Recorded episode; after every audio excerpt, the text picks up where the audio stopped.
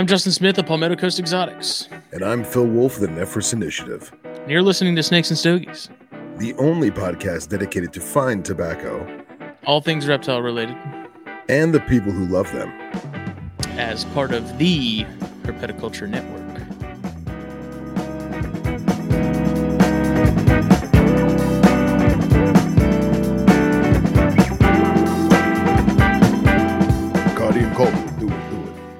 We'll we'll start by asking the good people what their favorite Matthew Broderick movie is, because I'm sure a lot of them will not be able to name one.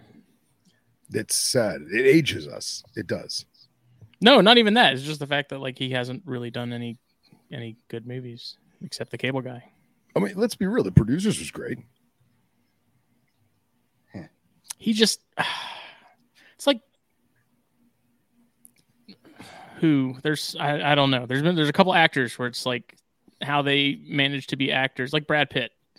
Aside from a handful of movies, Brad Pitt is so monotone and just like the lights are on but no one's home kind of thing. Like see and see, I I I love Brad Pitt. I think he's fantastic. I, I watched this whole like f- like mini fake back like garage documentary on why he's always eating in every movie. And there's just like a bunch of different reasons as to why he's always eating in every scene of every movie. Hilarious. I don't know, like his character in Mr. and Mrs. Smith. I feel like that's like 80% of his movies is that that sure, guy. sure. I mean, but Just when you're kinda- typecast to be Brad Pitt, I mean, why wouldn't you just you have don't don't stray away from a good thing, right? But hands down, we were just talking about this off air. The best Matthew Broderick movie of all time is The Freshman. If you haven't watched it and you're a herper, you have to watch The Freshman, especially if you like mob movies. So this is Snakes and Stogies episode number 152. My name is Phil Wolf, and as always, I am joined by the voluptuous Smitty, the Justin of the Smiths, who's lighting his stogie in a flaming fashion. Flaming is in fire, not as in the other. I mean, a little bit of both. It's cool. What are you smoking, Smitty? Well, if I can get it lit all the way, it's a uh, Undercrown 10, but Oh, nice. it is not just any Undercrown 10. I, I worked a Drew Estate event over the weekend, and um, Pedro Gomez, who is the spokesperson for the factory in, in Esteli, Wow. has these like two packs that you can only get at events that he's at. I smoked Look one of them that. yesterday, so this is the other one. Um, it's it's a regular 10. I don't think there's anything different about it except the, the size. So That's I awesome. mean, it's whatever, and it's it's a damn good cigar. I think it's cool. What do you What do you have? So tonight, I actually um I'm gonna do a little cross promotion since that kind of seems Oh. to be the theme of things. Um, so I have a local gun shop by me called The Smoking Gun. Uh, they're in Davie, Florida. If you happen to go into South Florida and you're in the Fort Lauderdale Davie area, check them out. The Smoking Gun. But not only do they do firearms, they also do tobacco, and they have a full smoke shop. Like The only thing missing is alcohol. well, and here's the kicker they're so boutique that they even have Roma.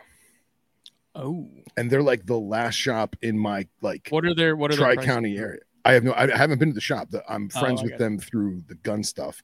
Um, and they have their own tobacco line, which is actually called Veterans Tobacco. Um, this particular, the, the main line that they came out with is Veterans of Tobacco, handmade premium, blah, blah, blah. But it's called True Believer. And they gave me a handful of Robustos. Nice. So we're gonna That's give it pretty a whirl. They did a pigtail on it, which I'm not. A, I just broke it. I just broke the pigtail. That's great. I was gonna On say I'm not a big or the not- head. on the head.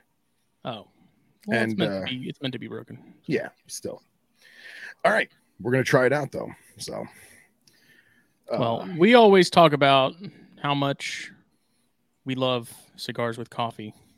here, here. So, what a better way to sort of meld reptiles, coffee, and cigars than by our guest this week, uh, McKendrick and Trey of Cold Blooded Caffeine. Yeah.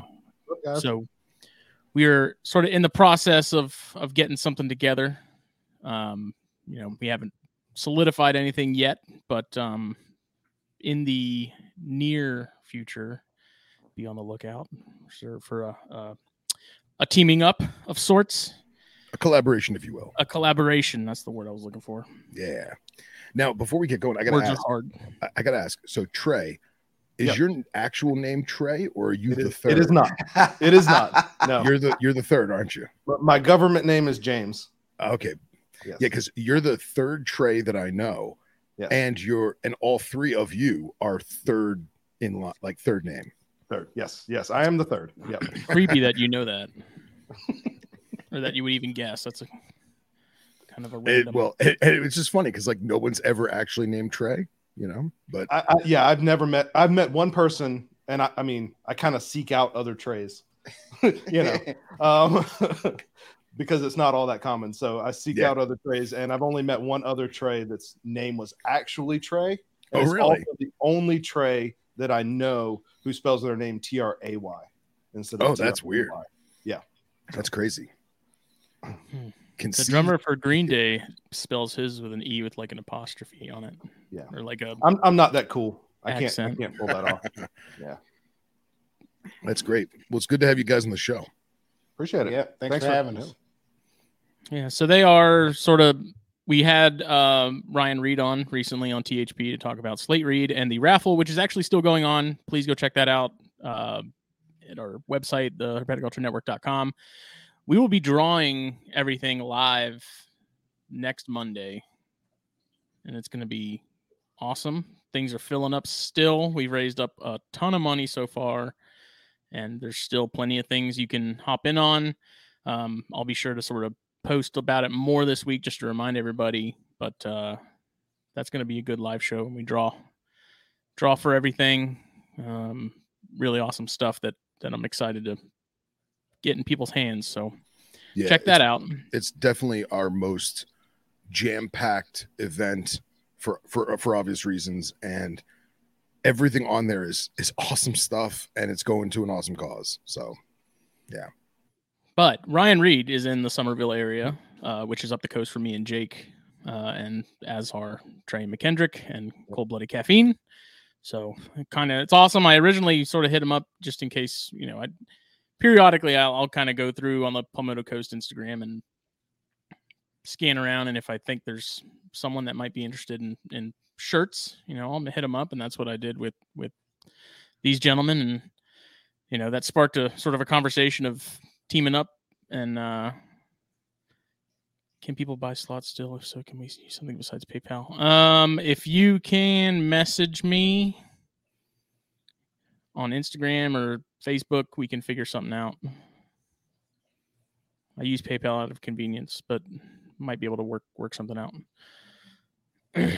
I'm not keeping that king jason. It's not happening. Someone's gonna get the king. I know it is.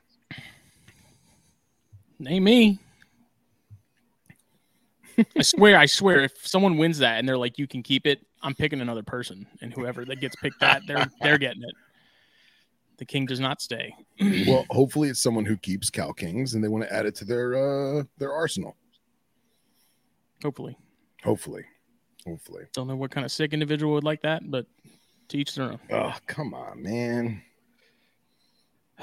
So, um, yeah, we started talking about about some sort of collaboration, and um, I didn't realize they were right up the coast, you know, until I, I did some some digging, and I think that's really cool. It'd be awesome to get up that way and visit Ryan and and you guys as well, and sort of see the operation and stuff. And For sure. uh, you should have put in on it, Matt. It actually it sounds like a pretty awesome facility you guys got. we do, yeah. I mean, we're so we're actually we're in the process of moving facilities right now. So It's we're good actually thing. yeah. So we're we're upgrading facilities. So we're going from um, kind of a more of a warehouse type environment to like a. I mean, this facility uh, has like a lobby and offices as well as a warehouse and roasting facility. So yeah, uh, big step up, big deal. So we're we're in process of moving, but hopefully here in the next couple of months we'll have everything situated. Awesome. Awesome. Yeah. Um, so it's it's sort of interesting. I, I think kind of what you guys are doing is is a little more so than us, but similar in the fact that you're bringing two things that that on paper sort of wouldn't go together, but you know you figured out a way to sort of tie them. Um, Yeah. So what's sort of the background with with reptiles? Um, I know Trey, you mentioned you had some stuff. McKendrick, are you keeping anything? Are you? No, Trey has enough for both of us easily. When you start getting into the hundreds, it's like, okay, Yeah. So I'll let you have that. I'll, you know, kind of maintain this lane over here of uh the coffee and coffee business. But uh Yeah. So I mean, I, I've run a reptile business for 12 years, I think. So um, you know, mostly doing local events. Um, my reptile business is Holy City Reptiles, so um, uh, based out of the Charleston area, um, and primarily I, I work with large colubrids. Um, so Yeah. uh, yeah, so like uh, Chinese king rats are one of my favorites. Um, I do false water cobras. I do bull snakes. Um, but I mean, I've our our collection's pretty diverse. I've bred everything from Dumeril's boas, rosy boas. I've done Chinese cave geckos. I've done green anoles. I've done, I mean, pretty much the spectrum boas, pythons. You know, Gauntlet. yeah, yeah, the gauntlet. So um, I've kind of found my lane. I was one of those people that you know got into a little bit of everything and then started to narrow back down. So that's where I'm. I think right now I'm.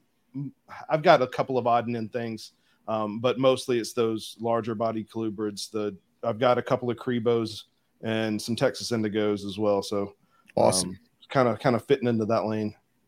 That's great. And I mean, I, I I've been doing it like I said for 12 years. I started out uh, doing ball pythons, did that exclusively for uh, six or seven years, and then you know moved move on to you know something that moved around a little bit more. Uh, nothing against ball pythons, but uh, you know moved on to some some different things. Um, That's so good, yeah, man. That's Yeah. good. I went over to my buddy Justin Olson's house, who lives on sort of the opposite direction of you guys, you know, more south of me, and he he just got some ball pythons too, and you know he was showing me some of them. He only got a handful of them, but I, you know, I told him I was like, as as much of a hard time as these things get, like they are cool snakes, and like that is something where it's like.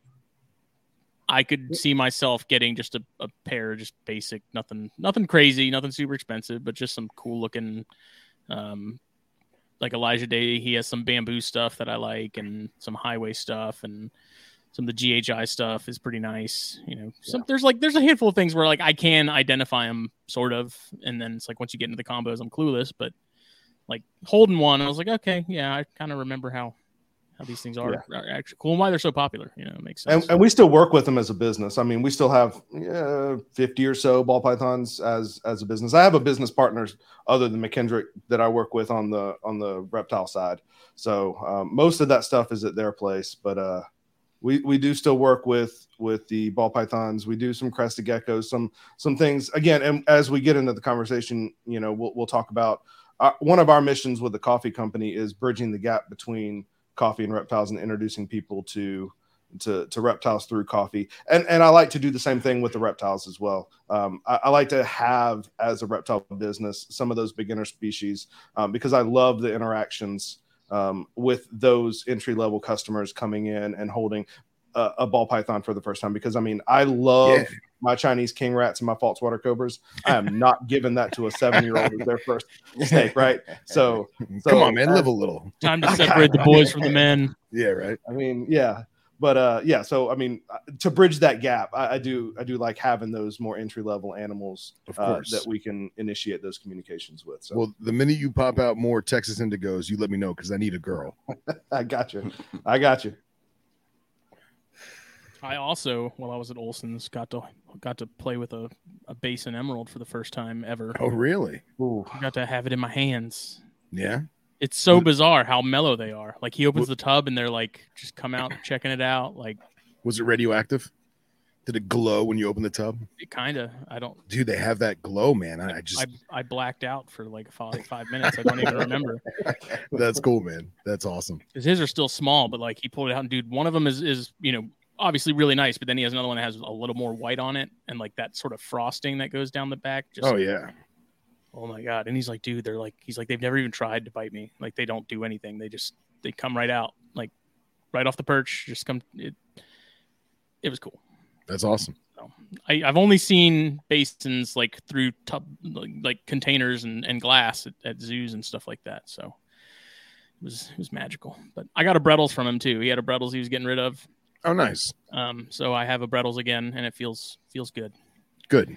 I put it in my hands, and I was like, "That's that's what I miss." It just Yeah. feels right. So, It just feels right. Yep. but I did see sort of on that note of of like having species that you kind of you know introduce people to. Like I've seen you guys do some events and stuff outside of uh, like shows and whatnot. Do you guys usually bring sort of animals with you to those? We we do if we can. Um, Okay. a, a lot of the events that we've done locally, we've we've just started to expand um, locally. We we actually did it the reverse of I think a lot of people. We didn't start at like farmers markets or things like that. We started like our first ever public appearance was Tinley. Um, a- and so I mean we Damn. went we went Baptism by fire. we went nationwide uh, right off the bat. So um, we've actually just started doing. Um, I think our first was in November, local event. So we Yeah. do we do bring animals to the shows where it's where we're possible to bring animals. We don't take animals to the NARBC shows because it's such Yeah. a, a long amount of travel. Um, but if we do local shows, we always do bring animals, and we always do bring animals that are specific to coffee producing countries. So um, in the shop, just like right over here, uh, there is a Honduran milk snake. Um, so we do we do have Honduran coffee, and we do have like a, a Indonesian frill dragon as well. So we do do some Southeast Asian coffee. Um, so we try to introduce people to animals that they would see in those in those countries. So Which is an awesome way to associate, you know, Oh, those yeah. things and, and sort of tie the whole thing together. it like takes people's barriers down pretty much right away, right? It- it- It's like people that aren't reptile people come in and see coffee and then see the name and see the little gecko on the bag, and then people's like barriers are down, and they're like, "Oh, that's such a great idea!" And then I can introduce them to a frill dragon or a, a, a Honduran milk snake or something instead of just you know shock and awe with this big snake coming right at you. Yeah. So It's a great way to do it, man. Great Yeah. way to do it. so So what was the process with starting the brand and you know how You you wanna how did you how did you decide to tie the things together? So it's interesting because we actually, so Trey and I have known each other somewhere around eight or nine years. So we've worked together for a while. Uh, corporate America, we have pretty extensive background, supply chain management, logistics, customer service. And early on, we kind of developed a friendship and knew we wanted to do something together. We just didn't know what it was. Um, but just kind of following some level of formality. We would meet after work, have a couple drinks, kind of brainstorm ideas. We, I mean, we had like slide decks of ideas of things we wanted to do, but never kind of pull the the vision together until um, we left one job. Actually, worked together at a second job. Um, started our meetings back up. Then I get this random phone call from Trey one evening, like, I figured it out. And I'm like, oh hell. That's what's awesome. gonna be. So he was like, I'm on the coffee aisle, and I was trying to figure out what type of coffee I want. And I knew that he was, you know, breeding reptiles, had plenty of them. As a matter of fact, he used to, you know, do some stuff at work, of course, with some of his reptiles, bringing them to work, showing them off to some of the coworkers. Uh, but he talked about coffee and realized that the coffee he was looking at and, and about to purchase came from some of the exact same locations that his reptiles came from. And I was like, huh, okay, tell me more. Um, and then from there, it was, you know, doing the research, um, kind of building that story and understanding how and if the actual coffee plant was actually good for the environment. And it turns out not only is it good, it's it's, it's great. Uh, it helps to protect the natural environment that a lot of these reptiles come from, like you know the Honduran milk snake that he just talked about, and you know Costa Rica and you know Ethiopia, all these other locations that we ended up you know being the source for where we actually get our coffee beans from. So you know it was one of those things that was a long time coming. You know, we talked about a lot of different things, but when the story came together of the relationship between reptiles and coffee, it, it was just a matter of doing the research, coming up with the name, and then it was such a niche market. Like Oh yeah. no one else is playing in this lane but us.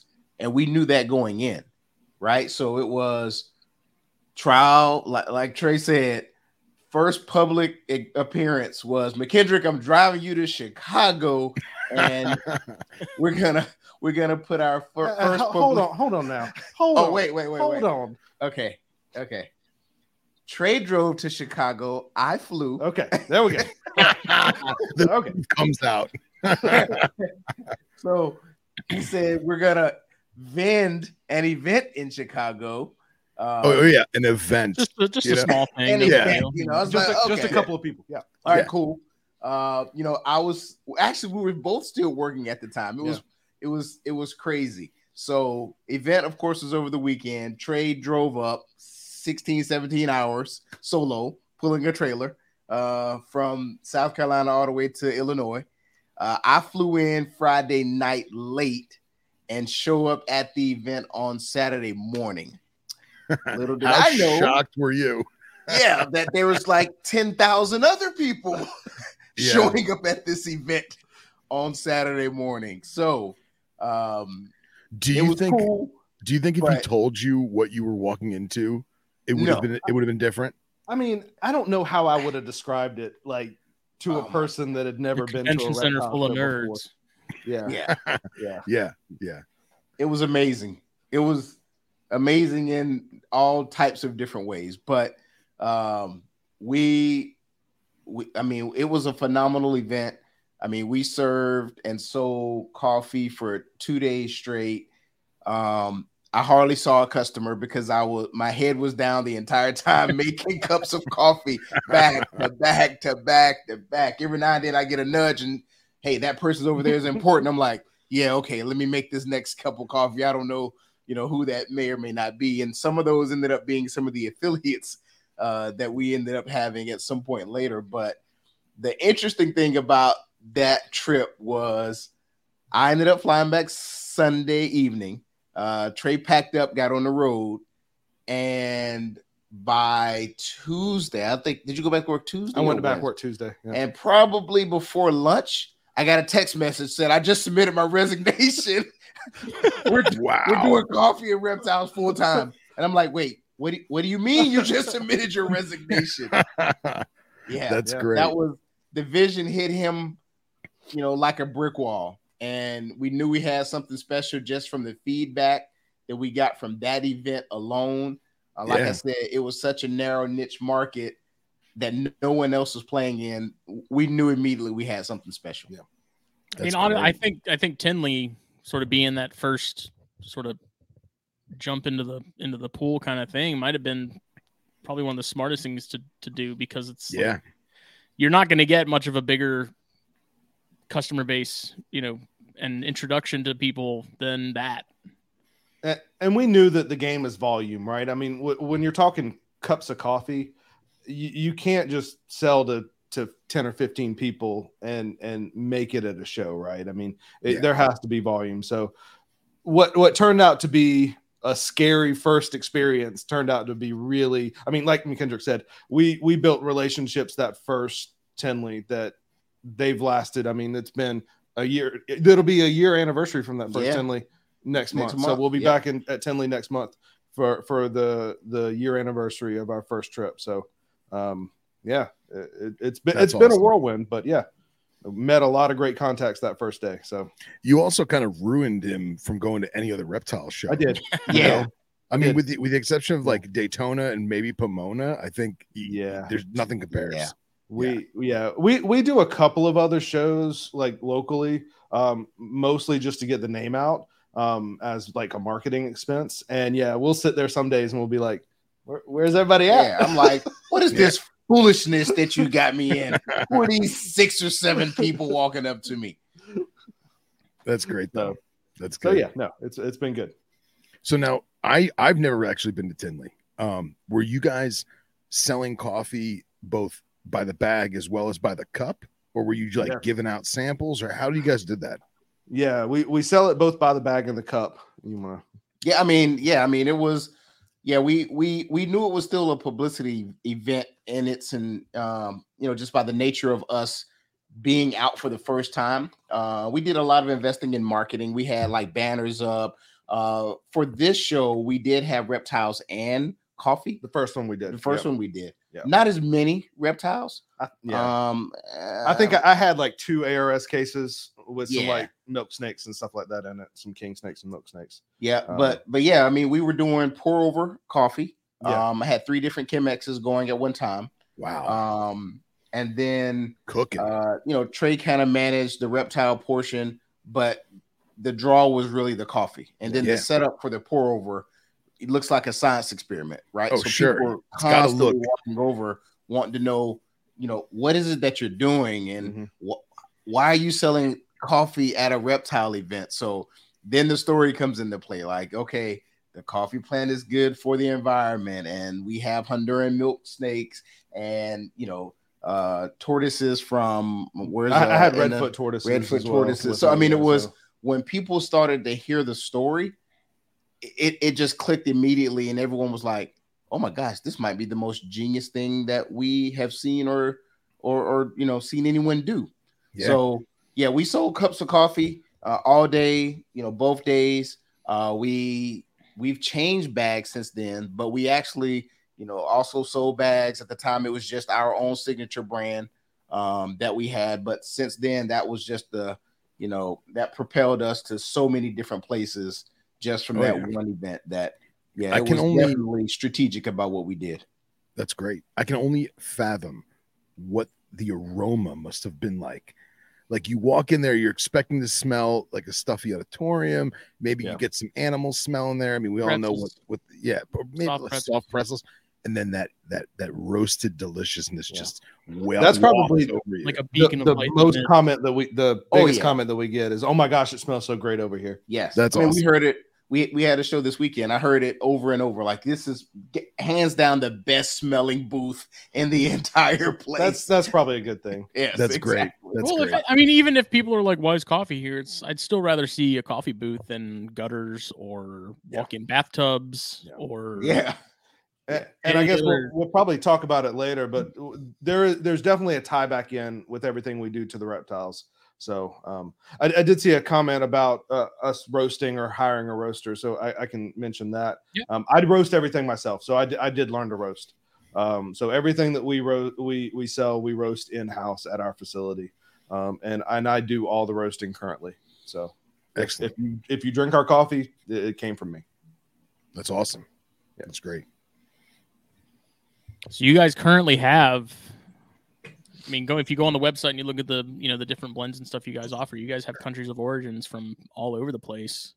We do. Um, is there a, a certain process in terms of selecting those? Uh, I mean, surely there's a seasonal availability throughout the year. That's you know where one half of the world maybe you can get some stuff from at any point in time, and then the other half is it's off season. I guess I don't sort of what's the process. Exactly. Yeah, yeah, that's exactly right. I mean, there there are some countries where they will will stage the um, the coffee uh, shipment so that you do have more consistent consistency year around. A lot of those countries are your more commodity grade countries. You get specialty coffee out of those countries, and you'll get it year round. But it's those countries that have proven practices of supply chain management where you'll see them um, stagger their production over over the year. So, um, but so that's one consideration uh, as to how we get coffee. Um, but then we also um, work with our affiliates. So if there's an affiliate uh, that wants a specific coffee, we can we work towards those criteria. Uh, so for instance, um, let's take Adeline Robinson did our logo art and everything. Um, she's one of our affiliates. She is half Ecuadorian, so she wanted an Ecuadorian coffee as her uh, her affiliate coffee. So we actually sourced her an, a, co- a coffee from Ecuador uh, specifically for her. Um, to so we can do That's that. awesome. Yeah. Uh, so like uh, with we also do a sponsorship with the Carpets and Coffee. Yep. Uh, with the NPR guys. Um, so of course, you know, being into carpets, uh, we wanted to source something from Southeast Asia. So theirs is from Papua New Guinea and Sumatra. Uh, so we we we try our best to like tie it back into whoever the affiliate is that we're working with.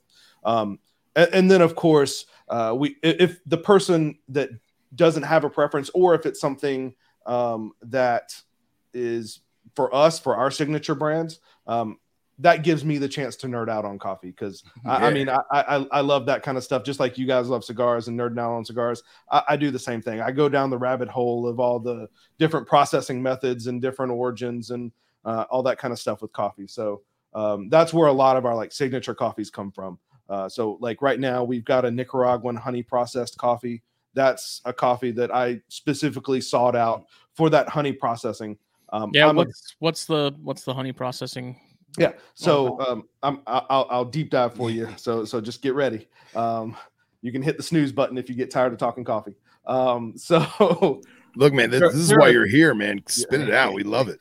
There are three primary uh, processing methods when when it comes to coffee. There's a washed process uh, in which you take the coffee cherry, you process it, um, and you put it in a wash tank uh, where it strips all the it, fer- it essentially ferments and it strips all the pulp off the cherry. So that's wash process. There's a natural process where you actually leave the coffee bean in the cherry um, out on raised beds to dry, and then that that that ferments um, on the on the cherry, and then you can um, hull it and get the cherry out.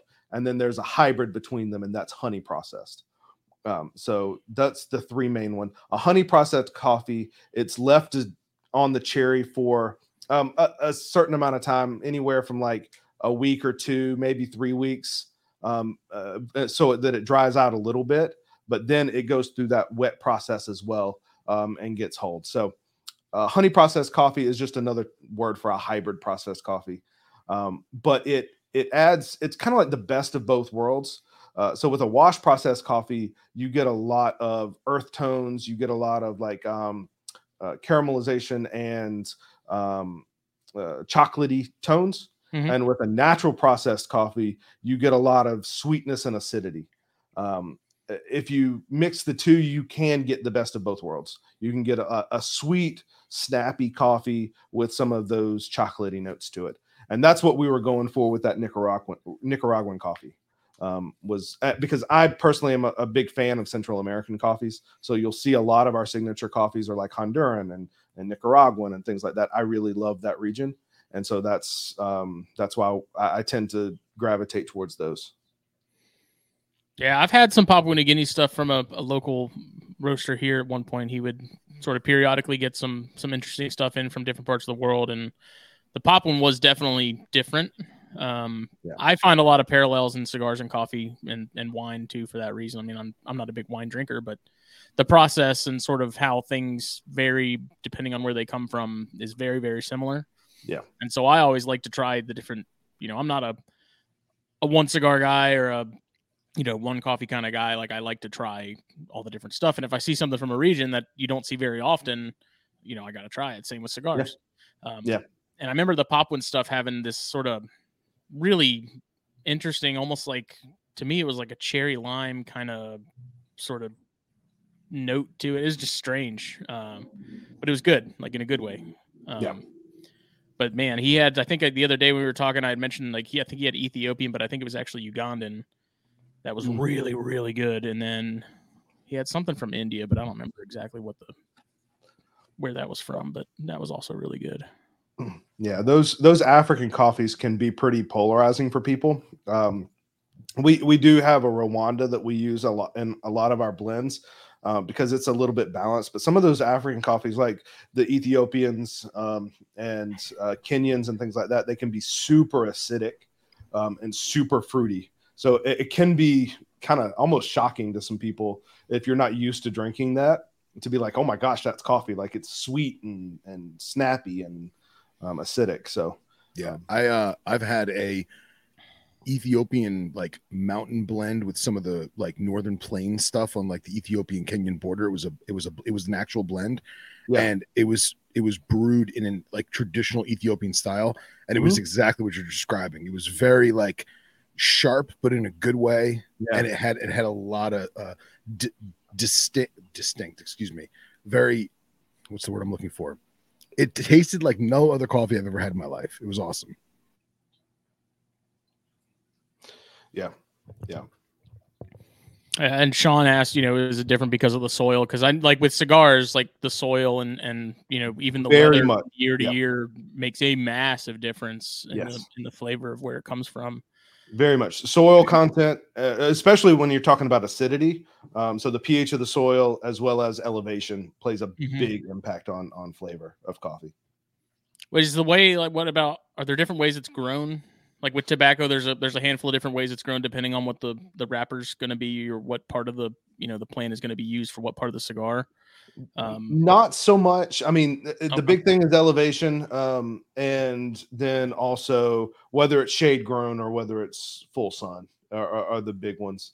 Um, and, and I don't that's, claim to be a farmer. cigars are too. It's either it's either shade grown or, or sun grown. Yeah, I mean, don't quote me on that. I'm sure there's a lot more like logistically that Mhm. I'm not downplaying the the role the farmer plays in producing coffee, but um, yeah, uh, from my understanding, is it's mostly just uh, the the elevation and the pH of the soil. Yeah. And I mean, I don't, there are clearly differences because I mean, if you have cigars with tobacco from Nicaragua, they're, they taste a lot different than the stuff from the Dominican.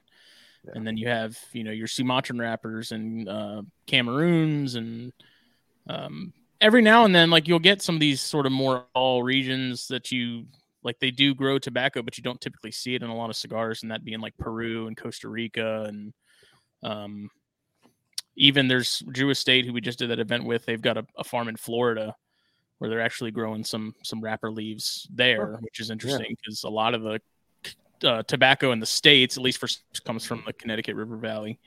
Um, and most of the Okay. stuff you see grown in like Virginia and Tennessee is made for like cigarettes and, and dip. Yeah. Um, so it's, I think it's interesting. You see stuff from other.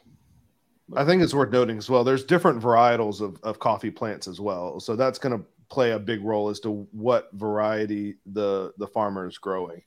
Um, so you'll you'll see like Bourbon um, is a is a popular one. Um, you'll like um, Geisha is another one. If you see Uh-huh. a Geisha, um, that's a higher end. That's a, a less common varietal of, of coffee, so that it commands a, a bigger price. Um, And So- forgive me for my ignorance, but Yeah. i- if you have, are there certain farms in a particular locality that are not only doing their native their native uh, coffee, but they're also doing l- uh, other origins plants, if that makes sense? Yes. So t- technically, all coffee is from Ethiopia originally, or that's like Okay. the birth- so. Like all coffee is, n- n- n- unless it's from Ethiopia, is native to somewhere else. It's like all cigars are Cuban seed. It's the same thing. Like, Yeah. they all originally came from Cuba and got moved over to other countries, and that's where it was grown.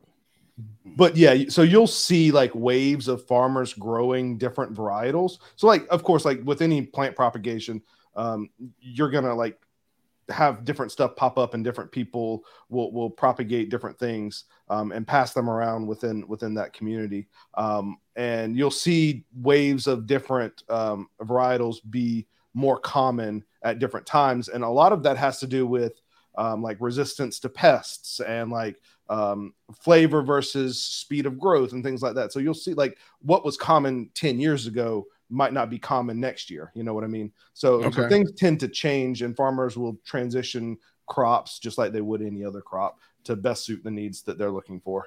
Very cool. Yeah, I just didn't know if there was like a, a, a an Ethiopian coffee, but it's grown in Nicaragua. You know what I mean? In that instance, yes, there is. Well, you, well, you you know what I mean, though. But yes, Yeah. yeah, Yeah. Very cool. Yeah. very cool. So you guys also started a podcast recently that talks about coffee, and I've subscribed and I've been listening. Um, Yeah.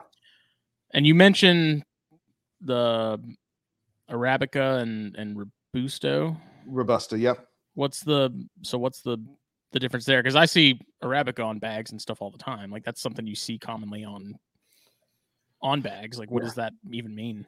Yeah, so so robusta um, is your like typical commodity grade coffee, um, and, and for those that aren't aren't aware what that means, that's like the um, the base price coffee. So like if you're talking about New York Stock Exchange coffee, that's robusta. Um, and so that robusta is it tends to be more bitter, um, but it also tends to have a higher caffeine content than arabica. It's a different species of coffee. Sorry, I should have pre- I should have started with that. Robusta and um, and um, arabica are different species of the coffee plant. So um, robusta tends to have a bitter taste to it, and it also tends to have higher caffeine content.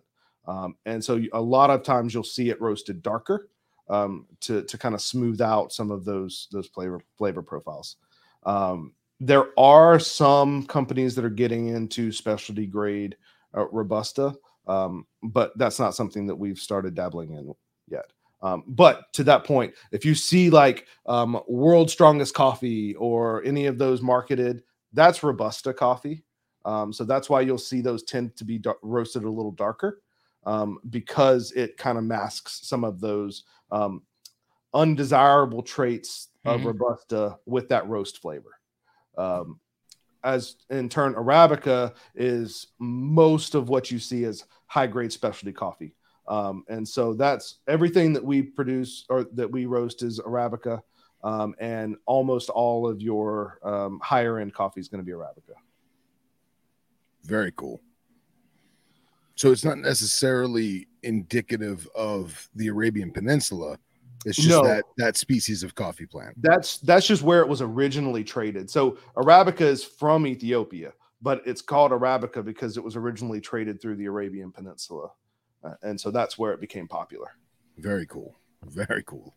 So I'm, Learn- ass- I'm Learned a lot tonight. Yeah, and I, I'm assuming sort of like tobacco, like you can grow it anywhere, but you're gonna struggle in more places than others. Is there Yeah, like in in theory, could you like plant and grow coffee in your I back? I have a coffee plant in my window right over there, but it's not. I'm never gonna drink that coffee. It's gonna be really bad. Um, like do we so- see is there anybody in the US like growing coffee or like Australia or any of those other so so Hawaii does grow coffee. Yeah. yeah. Uh, so you'll you'll get Kona coffee from Hawaii, but really, I mean, between the Tropic of Cancer and the Tropic of Capricorn is where you're going to see your coffee production, okay. um, and and that's uh, that's where you're going to get the the best tasting notes out of your coffee. Like I've heard of people, I, I watched, um, I think it was a a YouTube video recently where someone grew coffee in a greenhouse in the UK. Um, and they tried it and they were like, yeah, this is really cool because it's UK grown coffee. It's not any good, but it's UK grown coffee and that's cool. And that's kind of what would happen if you grew it Yeah, in, that's in like the you know, the lower 48 or or any or or even in Australia because it would be too low. Um so yeah, every, it's it's that it's that equatorial belt where coffee Mhm. grows. It's just interesting. You know, like Maynard from from the band Tool, he has a, a vineyard out in Arizona and he grows grapes for wine in like this region that really like no one will even touch because it's such a harsh area. Yeah. Yeah. There's so many issues with it, but he somehow pulls it off. And it's just to wonder if that's something you could even Uh, do. the with- big thing with coffee is that um it is that it needs that stable but relatively cooler climate so it Okay. needs like a, a montane tropical rainforest environment to to thrive and to you know reproduce the coffee cherries so that's why you see it in higher elevation areas in like tropical environments because it maintains that that cooler temperature throughout the year yes, there is more than one species of coffee too. Um, That's th- awesome. there's there's robusta, arabica, liberica, um, and a handful of others. I, I don't know them all. We work with arabica, but there are, are several. So interesting, man. So interesting. Are there are there regions? I mean, surely there's regions where you can you can get stuff in regularly, but are there regions that are notoriously difficult to get coffee from on a regular So- basis? Yeah, so like I mentioned, the Ecuador, Ecuador, Ecuadorian coffee that I got for Adeline, um, that that one is tricky. Um, it's very seasonal. Um, Hawaii coffee also tends to be very seasonal. Liberica. but we we're trying the Liberica one. That's a, a different species. That's been impossible. Um, the uh yeah i mean uh, for the most part we, we get a lot of like the bulk of our coffee from brazil and colombia um and and those are pretty stable um Mhm. i'm typically able to get something out of southeast asia um it's not always a papua new guinea but i can get a sumatra i can get an indonesia i can get a papua new guinea i can get a vietnam something in that area um that uh that um fits that need. So uh t- we we tend to we can also um like put things on retainer at the importer. So like i can buy a stock of let's say like i did with honduran coffee um last year i my i estimate my annual usage and i when the when the vessel comes in i reserve uh, a X thousand amount, pounds yeah. of of honduran coffee and then i can pull that from their the importer's warehouse throughout the year as i need it so so you can you Oh, can kind of cool. do both Yeah. Yeah, that's super cool. Uh, What's your What's your personal favorite? my personal favorite uh it's like choosing my favorite kid i only have one and he's not it a lot of time um honduran i like a light roast honduran i think that's my favorite but it, you ask me next week and i'll probably have a different answer uh, but I, like I, I mentioned, I tend to like Central American coffees, and, and I definitely like light roast coffees. McKendrick, what about you? I like a dark roast actually. Um, similar to Trey. I mean, I've kind of flip flopped uh, over the over the months, um, and I've been on this Papua New Guinea a lot lately. Uh, I like the bold taste of it. Um, Nice. yeah, it's just been my go-to for probably oh my gosh, probably last maybe two to three months. Yeah. So yeah, I'm a cool. dark roast Papua New Guinea. Very cool. Is there a particular variety that is earthier than others? Variety or location? Location. Um, so yes, the Southeast Asian coffees tend to be um, earthier um, than like an equivalent Central American coffee. So like the Papua New Guinea, if I Mhm. would have roasted that, uh, the one that we have, if I would have roasted that light, um, it's going to give you a lot of like vegetative earth tone.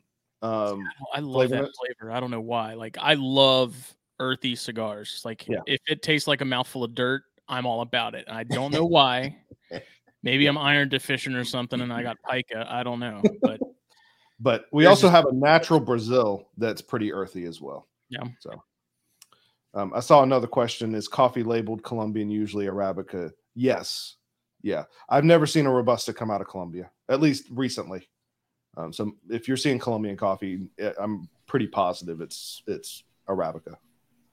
That's Most cool, of your robusta coffee comes out of Southeast Asia, Vietnam mostly is the biggest producer of robusta. Hmm. very cool. that'd be interesting too. Oh yeah. Do you?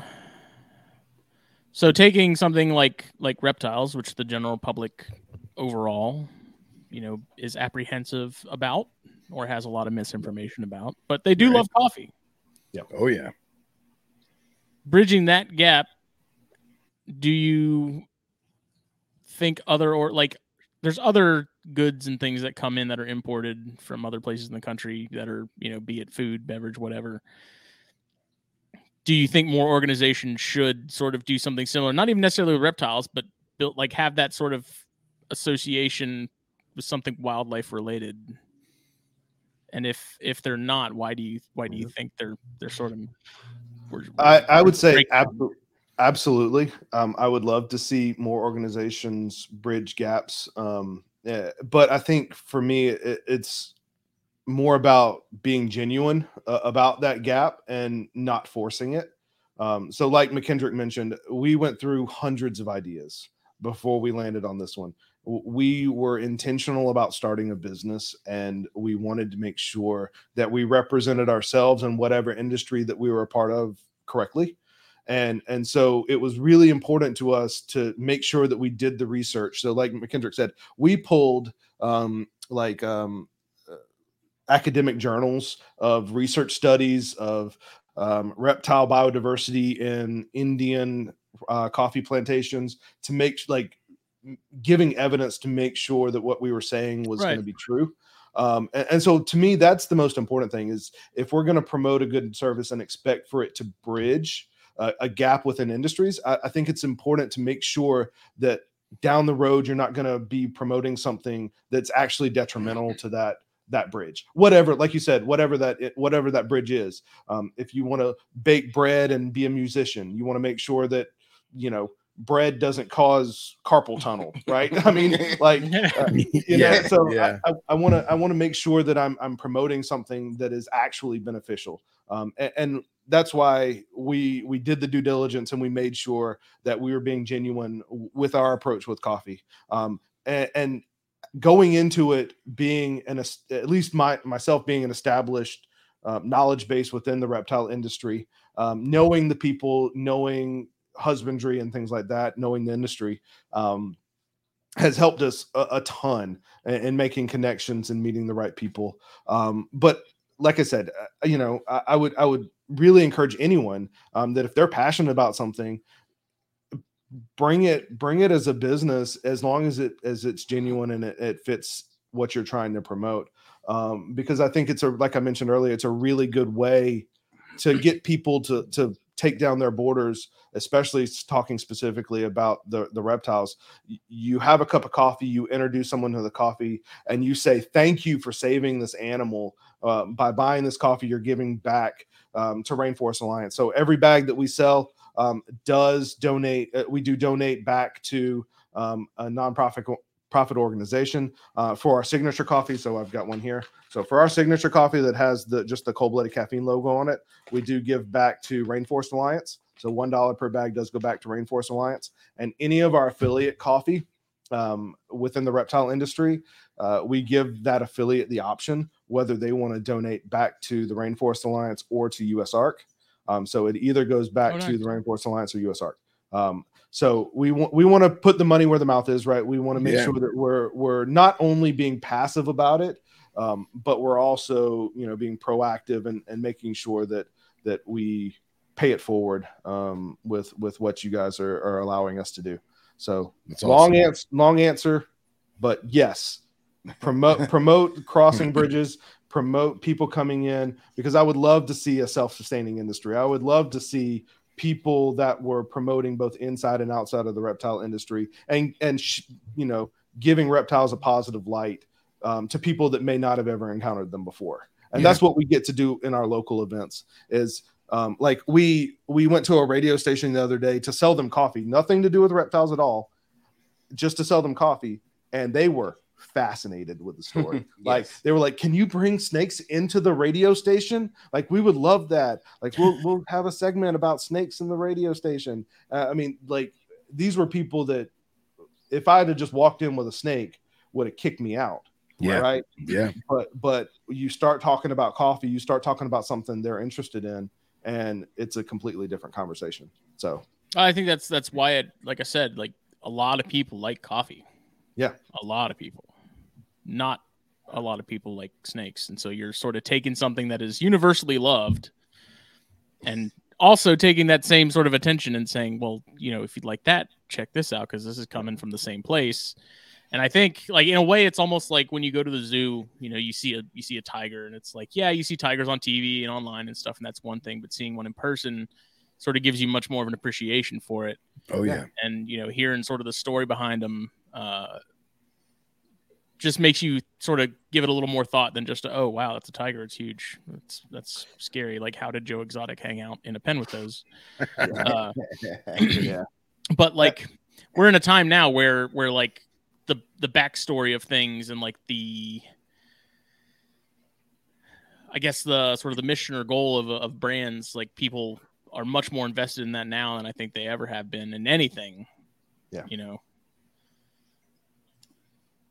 yeah and i don't want to shed it the wrong way like i mean we we are a business and we're we're trying to make money like we're, we're a coffee Right. business this is both of our full-time job like this Yeah. is this is what we do but i think it's really important to as an entrepreneur as a business owner to give back to that community that's allowing you to do that business. And that's the part that's important to us. And that's why you know we we appreciate you you letting us um, you know give our message on the show. And and that's why we're so active within the reptile industry not just setting up a website and say hey look buy our coffee but like Yeah. attending the the events going out to the people doing local events um, because I, I think I, either I don't remember if I mentioned online or, or in our previous conversations, but um, like we don't make a, a ton of money off of the shows that we do. Like Mhm. we're we're peddling five dollar cups of coffee at at reptile shows. It, it's that's not where we make our money, but we Yeah. do it to to meet people, to see people's interactions when they're handling the the animals, um, to talk to people about conservation and where these animals come from and why it's important for them to be there. So Well, you're Um, also giving people a, another another look into to something that maybe they didn't realize was there. I mean, with so many things that we see on grocery store shelves and whatnot, you know, Yeah. even cigars included. Uh, you know, a lot of people don't realize what exactly goes into making that. They don't, you know, realize what what the landscape is like in the places it's coming from, like the biodiversity. Like, so you're you're taking it a step further by showing people like it's not just a giant factory that's just bringing in beans and grinding it up and throwing it in a bag and like like it comes from an actual place with actual Right. Right, right. you know animals and people and things like that it's not Right. Right. And, and with our coffee and with most specialty coffee, it's not just to single out ours, but with most specialty coffee, I can tell you down to the farmer's name of who grew the product, the, the crop, right? I mean, it's it's about coffee, just like reptiles, is about building relationships with people and and that community. And so we we are unique in that we get to see both sides of it. But but like you said, it's drawing that attention back to um it being a real place and it being a real animal and, and not just that oh i'll see it i'll kill it type mentality you Mhm. know um and that's easy to say and I, I will mention that i think also what gives us a leg up especially at like some of these local events is that we're able to talk about it from a, a reptile like owner standpoint but also like um i was actually bitten by a canebrake um like last april. Um Really? it was yeah yeah so it was a it was a non like i don't keep venomous. It was a wild canebrake in the woods walking through the woods and and got bit. And so i can also talk to people about like i have no animosity towards that animal. That animal was living its life. I can educate people on like what to do if they get bit by a venomous snake. This is what you can expect. And so like there's there's a lot of different things that that we can tie back in and talk about. There this animal was doing what god intended it to do right? Yeah. Yeah. it was supposed to be doing what it's supposed to do. And, and i say that to say that it's the same thing as like any snake is a or what's the saying? I don't even know the saying. What? any Every snake, is a dead a good snake is a dead snake or good whatever they snake is a dead snake. Yeah. but like you know you can i can counter it from a lot of different ways and Right. educate people in, in in all those different ways so And I think a lot of this has been a good education journey for both of us, especially as we're, you know, connecting these two worlds together. Um, it, it takes a level of authenticity, right? Like it's Sure. we're not just chasing money, right? We're we're we're trying to build a business. and i like promise you i can make more money doing Oh, other stuff Oh yeah, yeah, yeah, for sure. Uh, but there's a level of passion that goes into it that uh, we both have just from you know where we've come from, what we do, uh, how we approach business, and we always knew that regardless of what we did, we wanted to give back in some way, right? Yeah. And to be able to find this industry, this connection, to have this level of passion to succeed and also give back and also to educate uh, was an easy sell, right? Because I was probably like the first person he had to sell on, you know, this entire business venture, and it made sense to me. I've always been one that gives back to the community through, you know, different efforts. Um, so to tie it all together and to bring it full circle, and to now deliver that message to everyone, you know, in the reptile industry, in that reptile circuit, locally, nationally, to see it on our website. I think it all just brings that picture uh, completely together uh, for Yeah. everyone. Yeah, and you're not a you're not just making a business. You're you're creating a, a legitimate brand, a brand that you guys can be proud of, a, a brand that the customers can be proud of. Yep. I think, and and it's fantastic. Yeah. And I told Trey, I think him getting bit was probably to just kind of build his street cred. It, it was a street cred thing. That's Yeah, what it was. yeah, Well, it's it's it's it's, it's kind of fucking annoying. Pardon my yeah. Oh, it, it'll ruin your weekend real Well, quick. Yeah. because Yeah. Smitty and I go actively looking for them Yeah. and can't find them, and Yeah. this guy's just taking a stroll and he I'm walking. one. I'm just walking. Yeah. Now, to be fair, I was in loafers and not not not in snake boots. I don't know if that makes this does that make it- I was gonna say then the then the street cred just goes out the window. What I was gonna say is Yes. I, Yeah, I was in my I- loafers, I was in- strolling through the woods. So I typically go herping in flip flops. So Yeah. clearly my technique is gonna work at some point. Yeah, you're, you're some doing point. something. Yeah, you're Yeah. doing something Just- better than me. Just keep at it, buddy. In Yeah, time. Billy Billy Jenkins asked how was being bit, and I was Uh, figured that it, it sucked. I'm sure. Yeah, so I mean, I'll answer the question, uh, but I also I always preface anytime I talk about getting bit is that it's not a badge of honor. It's not a it's not a you know something that I'm proud of. It's Agreed. like literally like I I still have a cane. Like I still sometimes have to walk with a cane, and it's been almost a year, right? So it's not something that's that's not uh, that's glorified or anything. So I, I don't say it to, to to like brag or anything, but um, it's Chicks It's dig scars, man. it's it's not fun. It it wasn't fun.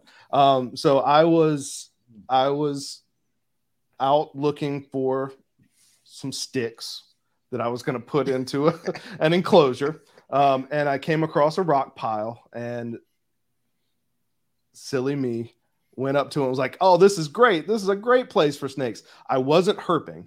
I was looking for you know stuff to go into the into my cages Decor. Um, and for some reason it didn't flip in my head that you know there might be a snake there even though i'm like oh my gosh this is the perfect thing to put in my snake cages exactly. walk right up to it and a four foot canebrake was sitting right at the edge of those rock piles and popped me in the middle of my shin.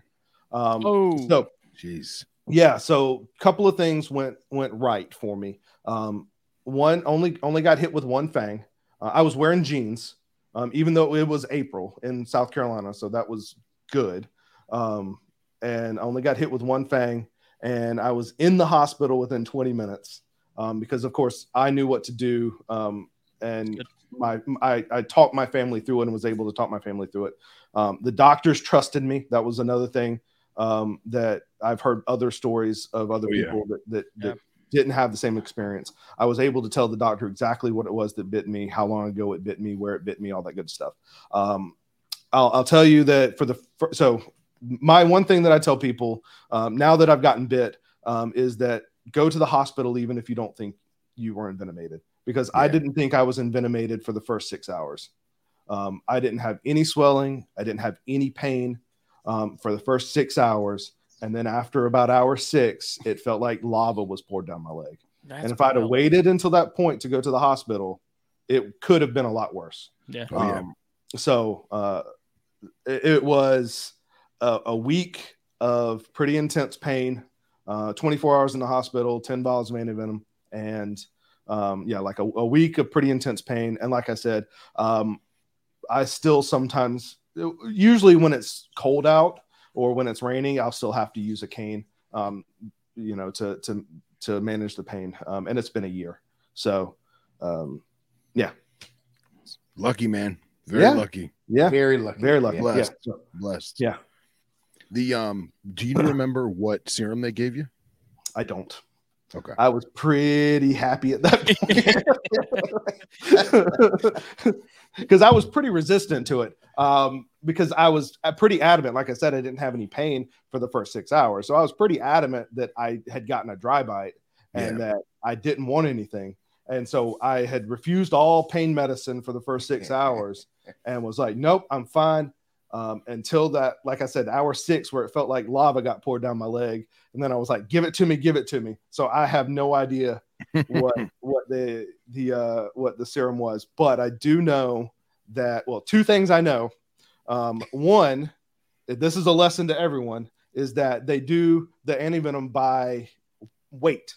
So if there's any benefit to going on a diet now, you might you might cost you less in the hospital. save you a couple grand. Yeah. save you a couple bucks there. Yeah. And, and also the doctor came in after uh, the next morning before I got released, and he was like, "How you feeling?" I was like, "Okay, I'm I'm feeling some better. Still pain." He was like, "Okay, good. How's your insurance?" And I was like, "It's it's pretty good." Why you ask? He said, "Because that cost ten grand, and I just gave you ten of them." It's like, okay. Did he say about how like how many other bites have they? Is that something they've seen? Um, I'm sure. so they, they he did he said here, it was it was reasonably common which is i think why they acted so quickly he didn't give me a number but he did say that they keep 22 vials on hand at any time um, and that's so that you know like i'm i'm, I'm about a little north of 200 pounds and so i got 10 and so that's in case they have two people come in at, the, at a similar time so Yeah. they're they're and this was this was at the um, hospital. This was a fairly rural hospital. Um, this was not in Summerville where we are. It was you know about an hour outside of Summerville. Um, so it was a fairly rural hospital, but they they're pretty familiar. They s- I think they did say that there was one other bite that month that they've they Oh, dealt wow. with. Um, and that was pretty early in the season. It was like I said, it was like Yeah. mid-April. Yeah. So yeah. Well, glad to see you're still kicking. Yeah, and it's it's really interesting that you you know you initially didn't have any any symptoms because if anyone's listened to the latest Venom Exchange radio episode, uh, Nipper got nipped by a pygmy uh, rattler, and he had a similar thing where he felt nothing. He was fine for the first like what hour or so. He said a couple hours. Uh, not even. Pro- probably about thirty minutes, forty minutes or so. Okay. Yeah. Yeah. and then all of a sudden it it like came out of nowhere and hit him. Yeah. just really bizarre. It felt Well- like maybe I'd gotten like kicked in the shins. hmm Uh, but I mean, like I said, but th- but that was it. So for Yeah. six hours, and then Did you? did you luckily I was already look sitting in a hospital bed when it hurt. What was that? Did you go back and look for it? N- I did. Yeah, Hell yeah. long, long gone, long gone. Long gone. I mean, I wasn't gonna do anything to it. I wasn't gonna leave Yeah, it alone. yeah. I just wanted like well played. right. I'd still at least go back and see if it was pink. yeah, no, no. It uh, it was it was gone. I'll I'll uh, every time I go back, uh, every time I go by there, I I hop out and this time with a hook. but but every time I go past there, I, I hop out and take a look. I keep I, I keep hearing a theme, and it seems that rock piles are no good because I mean Doctor Messenger got hit by a, a Protobothrops jerdonii in a similar manner, where it was in a rock pile, and he was I mean he knew the snake was there because he saw it, but he was going for it and managed to get hit by it. And This one, I mean, he was he was sitting maybe four foot off the off the rock pile in like some scrub brush, and it felt like when I got hit, I thought I thought I'd walked into like a thorn bush, Hmm. and it, it never it never rattled, it never made a noise. wow, Um, and I I was like, oh, that's weird. There's no like there should it's just scrub grass. There shouldn't be any any thorns here. And look down, and I'm like, oh crap, there goes Damn. the weekend. yeah. So timbers and canebrakes are are in my opinion way underrated in terms of toxicity and and it's like some of the worst bites I've seen in terms of rattlesnakes were were from timbers and canebrakes.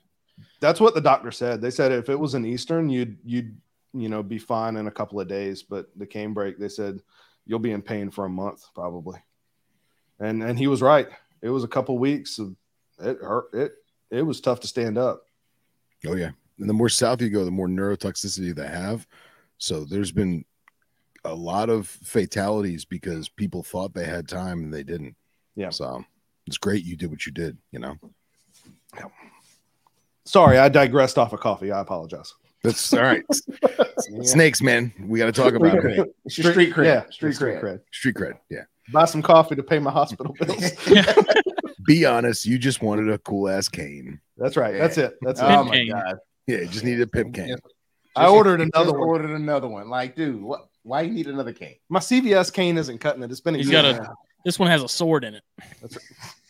I looked Look. at those. I did. Don't tempt Just- me. don't don't buy like the gaudy plastic cobra head with the red eyes. Like, don't do that. Uh, you, you know, you know. So I, I also know quite a bit about canes now because I've been doing some research. They they sell the uh, replica Jurassic Park.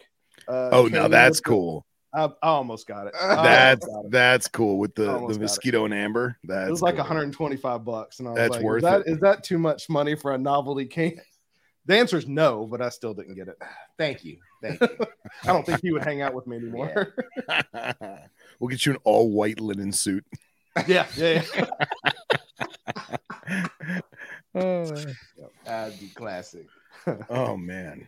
Do you do you take Honduran milks with you to some of these events? Yeah, for Yeah. sure. That's that's probably the most common one that we take. Yeah, because that seems I've like a, a perfect animal to, to do that with. Because I mean, you have Honduran coffee, and you could show people like, if you like that, then you'll like this, and like how who Right. can I've- who's going to yeah. ignore a, a orange and black snake like that? Like just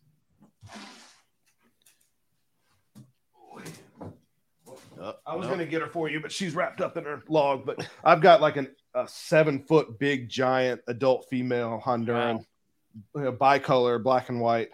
Nice. Um, and she's 12 years old. She's a retired breeder. Um, but she comes and hang out. She's just as as calm as can be. And so that like you said, that's the bridge the gap. It's like, oh my gosh, that's a pretty like I, I haven't come across anybody that said, ah, that's ugly, like that's scary. Like that's just a gorgeous animal, Right. no matter what it is. But But now, when people think of Honduran or someone brings up Honduras, like they're gonna Yeah. think about that snake. Like you've you Yeah. built a, an instant sort of, uh, what's the damn word? Association. Yeah. Yeah. Uh, but you did mention the Rainforest Alliance earlier, and that's something too that I wanted to ask about because Yeah. if you go down any coffee aisle or you know any, I mean, there's other, other things I've seen with that label on it, but I think a lot of people probably don't know exactly what's involved in that. So what's the how's that whole thing work? Yeah. So from the roaster's end, it's pretty straightforward. Um, we just have to submit a certific- uh, an application for certification, A- and all that means is that we are able to use the Rainforest Alliance logo um, if it is a certified farm that we're purchasing the the coffee from. So, like the burden of proof is on the the farm itself to be certified. And so they go through a much more rigorous certification process, which you would expect, right? I mean, it's it's mostly coming down to uh, the sustainability of harvest practices. Um, and so there's a couple of pillars that the Rainforest Alliance uses for their certification process. Um, and one of them is uh, human rights. So that so um, in addition to like uh, fair trade coffee, which is the big one about human rights and things like that, um, Rainforest Alliance also has a human rights aspect. So it's a certification that uh, child labor was not used in the production, that there was an effort taken for gender equality within the um, the production of the coffee, um, and also there was one more, thing, but, uh, but whatever. Human rights um, is taken into consideration, um, and then also there is the sustainability aspect. So they are using sustainable farming practices in their um, in their harvesting and in their planning. They are also using digital harvest software to record their harvests um, and their their yields. And then also the last one is um, deforestation. So of course that's the Rainforest Alliance primary um, mission is to prevent deforestation within uh, the rainforest areas. So each of the uh, farms has to do a survey of their region, um, and one they cannot um, use any deforestation methods to farm their property uh, for coffee, and two they have to, um, in correlation to their specific region, um, plant naturally occurring species as shade plants for um, their coffee farms. So those are like the three pillars of a rainforest certification. So you when you see that, that mostly means that the farm that the coffee came from is rainforest certified, and the supply chain all the way through is rainforest certified, um, including the roaster. So we are a rainforest certified roaster as well. So just That's awesome. for the Yeah, absolutely awesome. and, And- and there's quite a few different certifications and they can get a bit confusing and a lot of them overlap um, so for for instance fair trade um, that is certifying that uh, uh, minimum wages paid for each pound of coffee so that's an upcharge based on the, the commodity the commodity price there is a surcharge for fair trade to ensure that the the fair trade um, practices are being met. That's great. That's Yeah. great. What um what was part of your decision making process to go with Rainforest Alliance? Yeah, so that's um that's a kind of a big question that we wrestled with. We wanted something that one gave back to regions where reptiles were prevalent.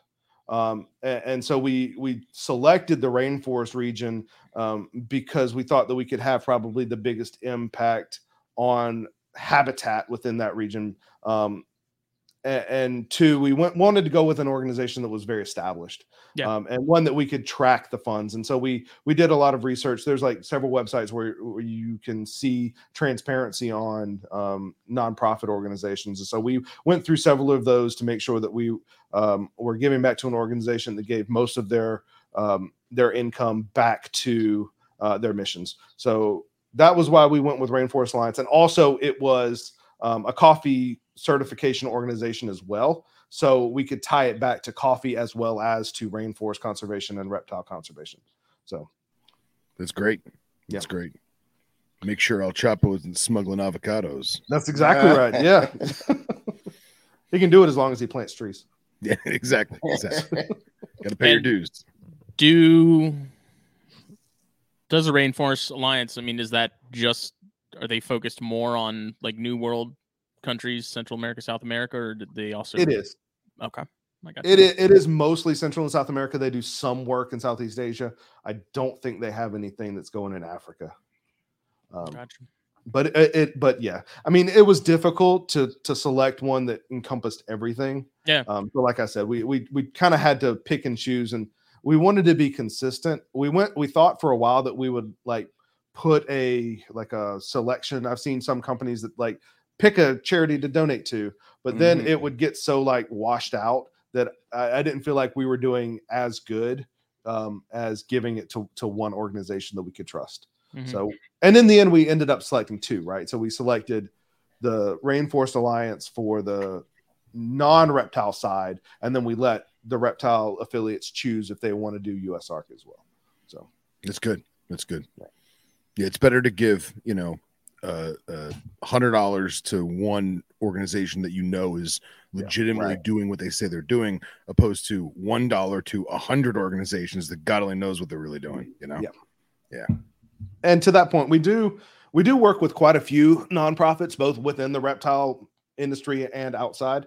Um, and we do have a pretty thorough vetting process as to as to who we work with. Um, it's not like if if you come and knock on our door, we'll be happy to help you, um, but we're probably not going to like partner with you. You know, if you're Yeah. if, if you can't prove your credentials. So we do work with ARRO, if you're familiar, it's the Association of Reptile Rescue Organizations.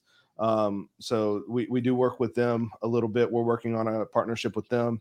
Um, they're all uh, 501c compliant organizations. Um, and then we also we did an event a couple of weekends ago um, with Community Options, um, which is an organization that gives back. They do um, employment opportunities for individuals with disabilities. Uh, so we work with them, but that's a non-reptile related organization as well.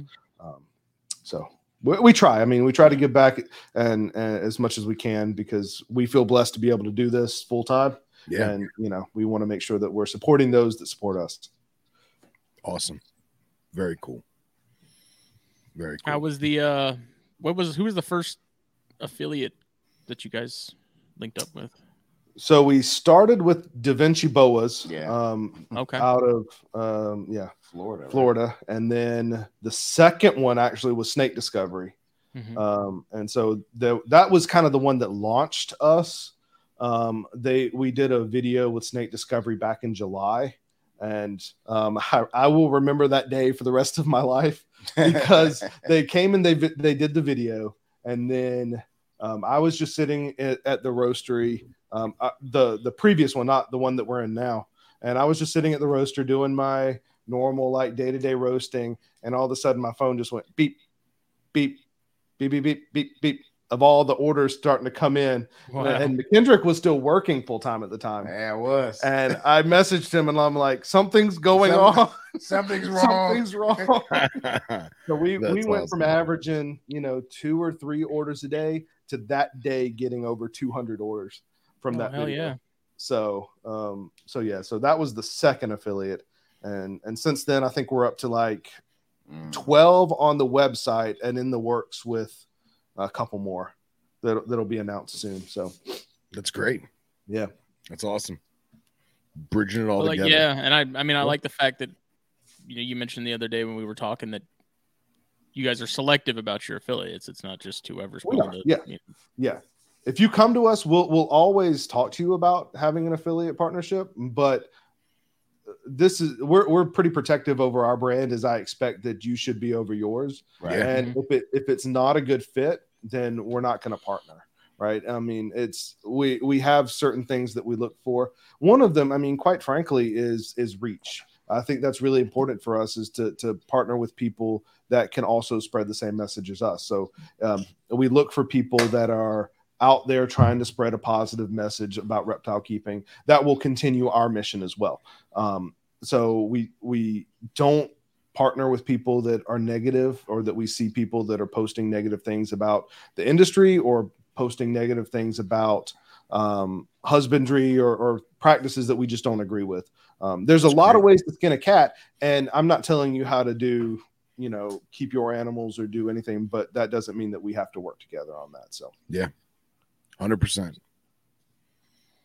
That's So- good. You guys even do like K cups, which I thought was really cool. How how hard was it to to the logistics behind the K cup thing and like people having their own coffee and made in K cups seemed like a pretty big hurdle. yeah. So we only have we we- we only have one that's a K cup.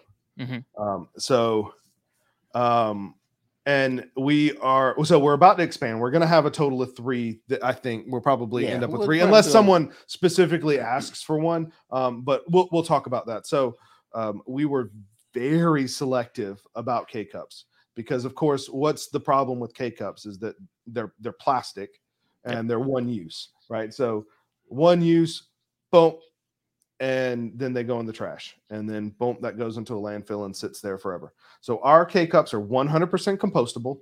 That means everything from the ring that holds the the cap on all the way down to the bag that it's sealed in are 100% compostable um, in in residential com- compost piles. So it doesn't have to be commercially composted.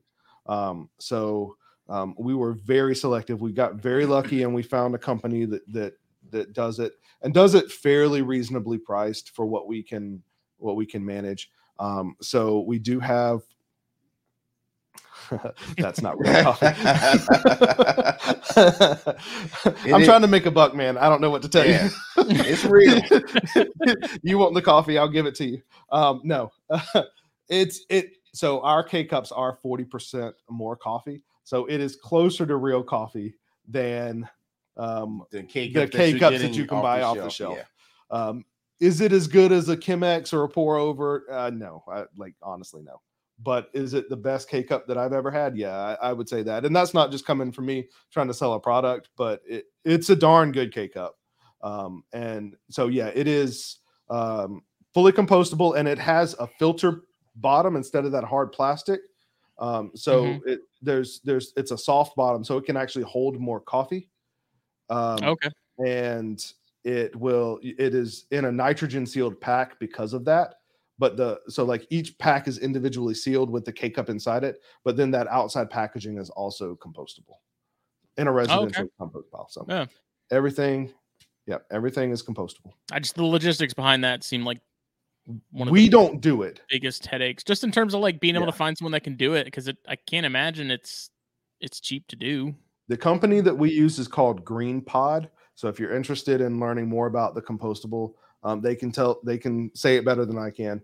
But it's called Green Pod, and they're out of Virginia. Um, so we literally will roast coffee and put them in five pound bags and ship them to Virginia. They'll process them, put them into the pods, and then they'll ship them back to us. Um, That's So- awesome. yeah. So we, like I said, we we went through. We started out trying to do it the, ourselves, but that was a lot of um, asset investment, capital investment Yeah. to be Yeah, able I to mean do you have that. to have the equipment and everything, right? Yeah. And And time too. Yeah. And and coffee roasting is already a pretty capital intensive um, endeavor to start anyway. So um, those those roasting those commercial roasting equipment that's not cheap. And so going in from buying a year ago a commercial roasting facility and then also going in and buying a commercial K cup production facility, um, that that's just something we couldn't manage. So we we were lucky. We found a company that does it, does it to our standards, um, and yeah, they've been great. So we are expanding it. So the one that we have now is a medium roast, and we are blend. it is the Rainforest blend, um, which is our house medium roast, and we are expanding into a light roast and a dark roast option as well with the K cups. So that's great. Yep. See, now I always thought, and I'm sure a lot of people do too, is that the darker the roast, the stronger the coffee in terms of the, like the caffeine. But my wife worked at a coffee shop for a long time, and I guess she told me that that was not the case. That it was actually the opposite. That lighter roasts are typically stronger caffeine wise. That yeah. that is true. It's I'll say it's negligible. It's not an extreme difference. Um, so, but it's because the roasting process will burn off caffeine. Um, okay. As as you go. So that's the reason behind it. But like I said, I mean, it, it takes a pretty high temperature to start burning off that caffeine. Um, so there may be pockets of it that get that hot within the roast bed, um, but the entire roast isn't going to get hot enough for it to be like a decaf if you roast it long enough. If that makes yeah. sense. Um, so so there will be a difference, but it's not it's not uh, significant. Um, so don't think that you can get a darker roast and it'll have more caffeine. I just I I want I want to be able to to hear colors. just take a couple of espresso shots. It, will it'll uh like I don't my I I drink a lot of caffeine. and I I do too. It's 10:30 at night and yes. nothing ever seems to be enough at this point. Yeah. No, there's there's not a there's not a significant difference in in light roast and dark roast. So, someone who is not a avid coffee drinker or dare I say connoisseur, um, where would you steer them in the right direction? Let's say they say, you know what, I've had coffee in the past, I like it. I'm going to get my first genuine Mike, bag Mike from like Mike, Mike has never even had coffee. Well, I mean, yeah, well, yeah Mike is a perfect example. We love you, Mike. But hmm. I was to say, as someone who's had coffee before, they got it, you know, at work or whatever. They but they've not been a coffee drinker. They want to buy their first genuine, real bag, not some Dunkin' Donuts K cup crap that they got from the grocery store. Where would you steer them with your product? Yeah. So first things first is go to a local roaster or order some online that you know when it was roasted so, like for us, we're pretty transparent um, in that everything that you order from us is roasted within two days of shipment. Um, so, wow. So, yeah, you know, you order it and I either roast it that day or the next day that, and then it ships. Um, so go to somebody that you know that has a that has a fresh roasted coffee um, because that's going to right off the bat take away some of those um, non-desirable attributes of stale coffee. So that's number one. Number two is under. Eh, I would start off with more of like a light medium kind of roast um, because uh, that's for two reasons. It's going to let you kind of feel out uh, your taste in coffee. Um, so you would say some people, the two complaints that I get about coffee are either it's too bitter or it's too acidic. Mm-hmm. Um, so bitter coffee is dark coffee and acidic coffee is light coffee. So either so I would say start on the lighter end, but still maybe like a light medium because that'll kind of mellow things out. Um, and so um, and then again, I would start off with something that's a little bit more common, like a Central or South American coffee, because those are like uh, your chocolatey cocoa flavor notes, which tend to be a little bit more balanced than something that's um, punchier, like a like a African coffee as well. How do you awesome. know if if coffee is stale? Hmm.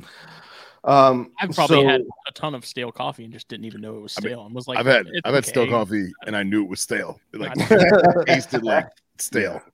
yeah, yeah. Okay, so um, when when you're talking about consuming coffee, um, we typically recommend um, uh, uh, so it probably is not going to be a problem for anybody that consumes it that's listening because um, we say 24 hours after roast is the optimal time to start consuming it. So you don't want to consume it like right after it's roasted because it does need some time to off gas, and so it will emit some CO two and, and off gas, and it will um, help increase uh, improve the flavor. Um, waiting about 24 hours, um, assuming that you're doing a drip coffee, um, and then um, after that, from that 24 hour time, the clock kind of starts, right? So if you if you get a bag of ground coffee, I would say probably it's best. See, it's tough to even say with ground coffee. It's best mm, two weeks, maybe is is your optimal time to consume it.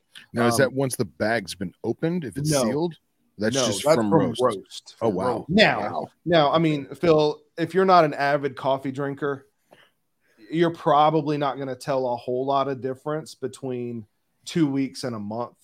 But I would say probably ground coffee a month, you'll start tasting the difference. Like if you tasted that coffee the day you got it, 24 hours after it was roasted, and then you taste it again after a month, you'll you'll be able to taste the difference. Yeah. Um, but I would say one, if you're going to be into coffee at any level, get a, a grinder and not just any grinder, get a burr grinder. They're not that expensive. Don't get a blade grinder um, because there's there is a significant difference and they're not that much more expensive to get a burr grinder versus a blade grinder. Um, so get get you a good burr grinder and get whole bean coffee. Yeah. Um, I, uh, typically what you see uh, best buy dates for coffee are 30 days. Um, and, and so that's what you'll see. Like if you've got, if you go to like a, a specialty retailer or a grocery store, you'll see roast date best by 30 days after it was roasted. Yeah. Um, and, and I think that's a fair guideline when you're talking about retail because not everybody's going to be able to get a product on a shelf and get it consumed within 30 days. That's pretty tight window. Sure. Um, I've It's had also a lot of coffee- coffee. To, it's also a lot of coffee to drink. it is. It is. Yeah. Not everybody drinks as much coffee as I do, right? right. So, right. Um, so yeah, 30 days I think is a fair um time for for when we're talking about freshness. Um and but I mean, coffee is a shelf stable item, so as long as it doesn't mold, you can consume it forever. Like I've had 20 year old coffee. It's not good, but I've had it, right? Yeah. So yeah. It's like So- 20 year old cigars. It's like at some Right. point it just kind of loses its flavor. as long as it's not like actively molding, you're not gonna get sick. But Yeah. just just don't do it. Just toss it. It's, coffee's not that expensive. Get good coffee. It's not that bad. Yeah.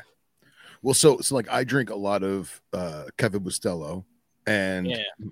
you know a lot of a lot of Cubans.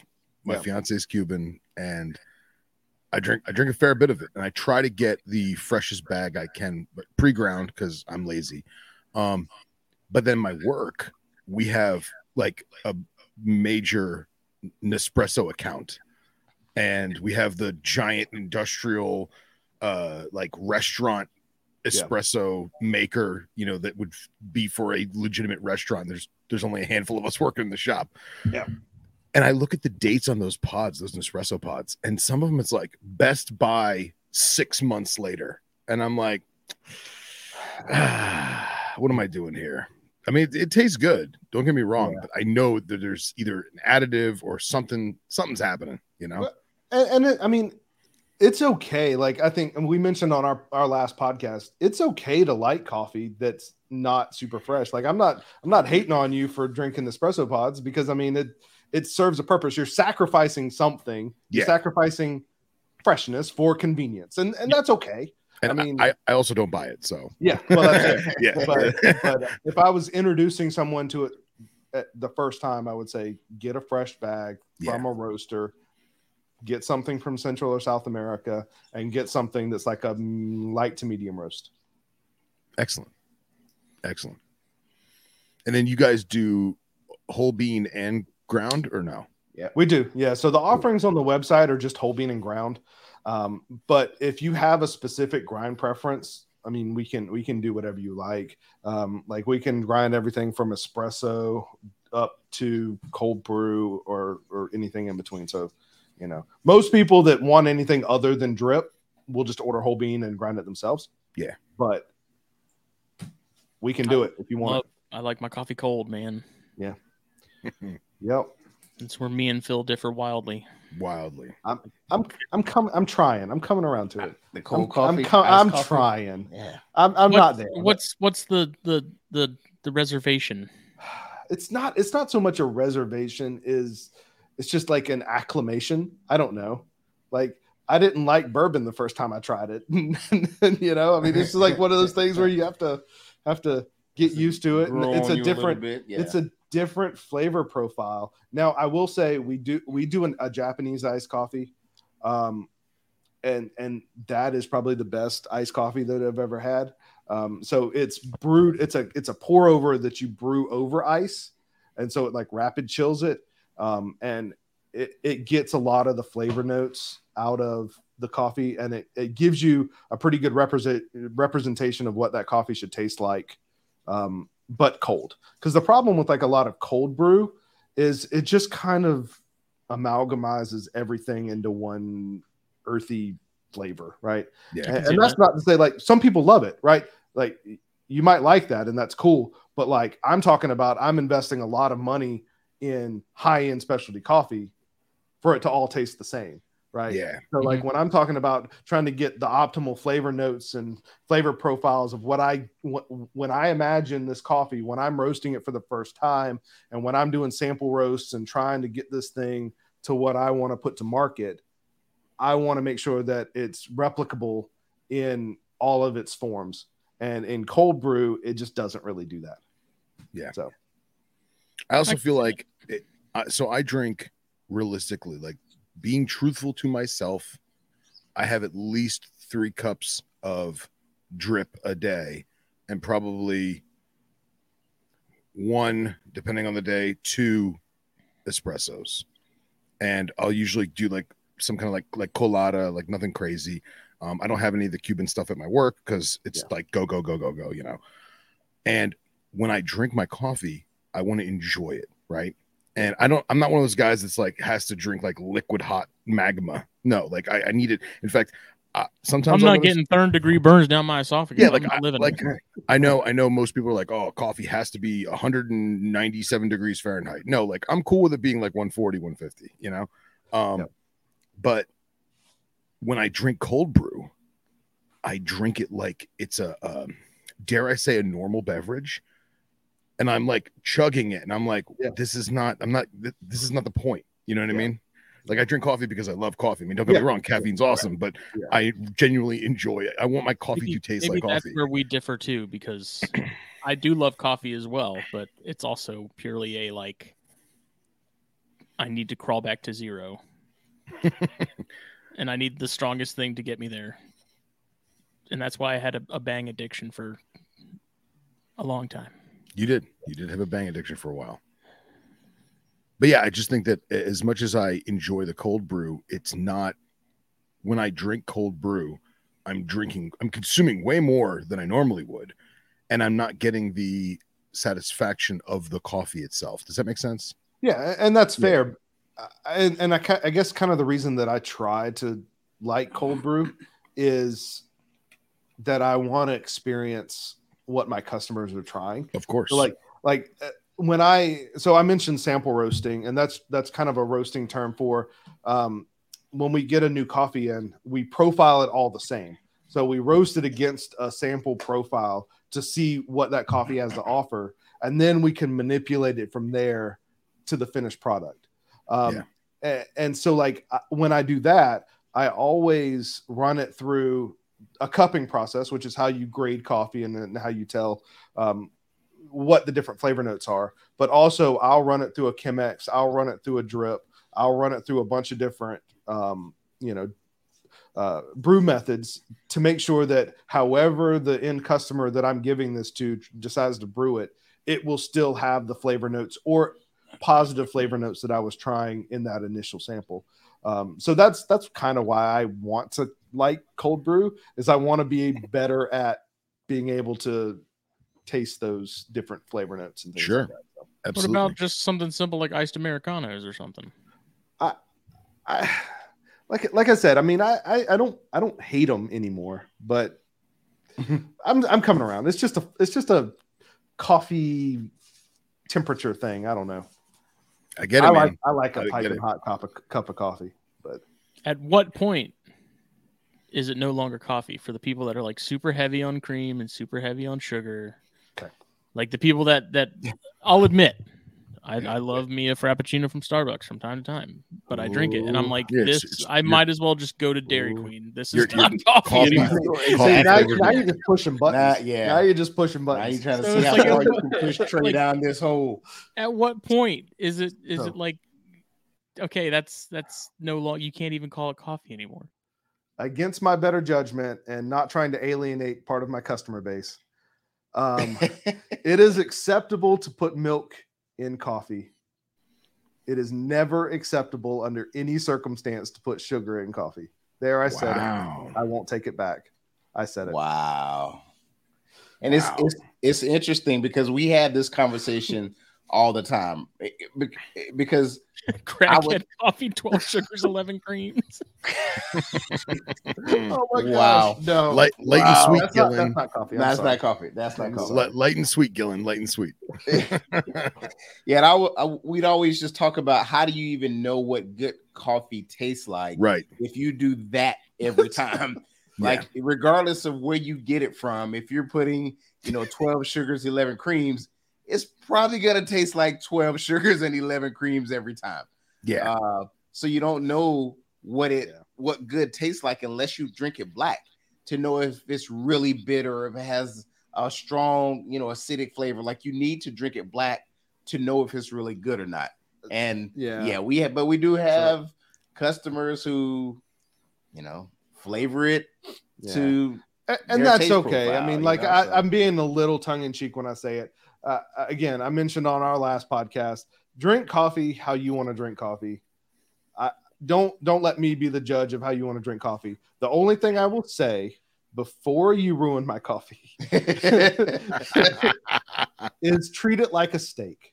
So I, I like to compare it to a nice steak. Oh, that's a good. If you analogy. go out to a restaurant and you try a nice steak, you don't just pour A1 all over it before you try it.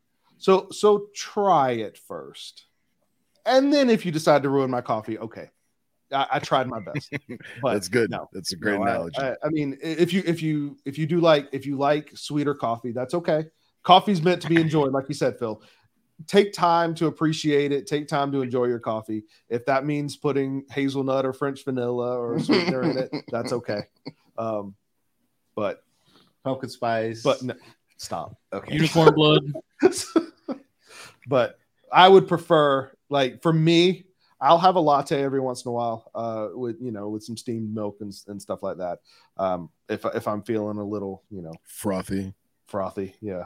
But for the most part, it's it's black all the way. That's good, man. That's I've good. I come with because of cigars. I I've come to appreciate black coffee because I, and Phil, I'm sure will agree. Uh, there's really, in my opinion, nothing better to pair with cigars than than black coffee.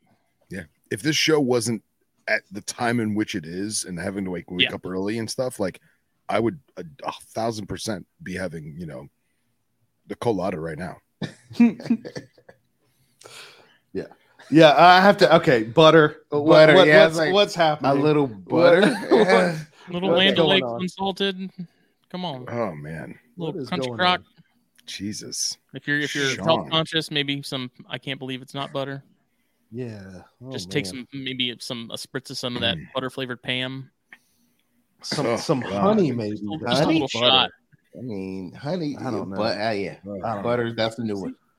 Am I That's wrong it. in thinking though? Because there's been a few times where like I don't like to if I do add sugar, you know, I don't add a ton, but if I add cream, I usually don't add a ton either, you know, milk or whatever. But I, it seems like if you add a little bit of milk or creamer, that it seems to up the sort of it, it tweaks the flavor and not in a good way. Like it seems like you almost have to have none or a lot.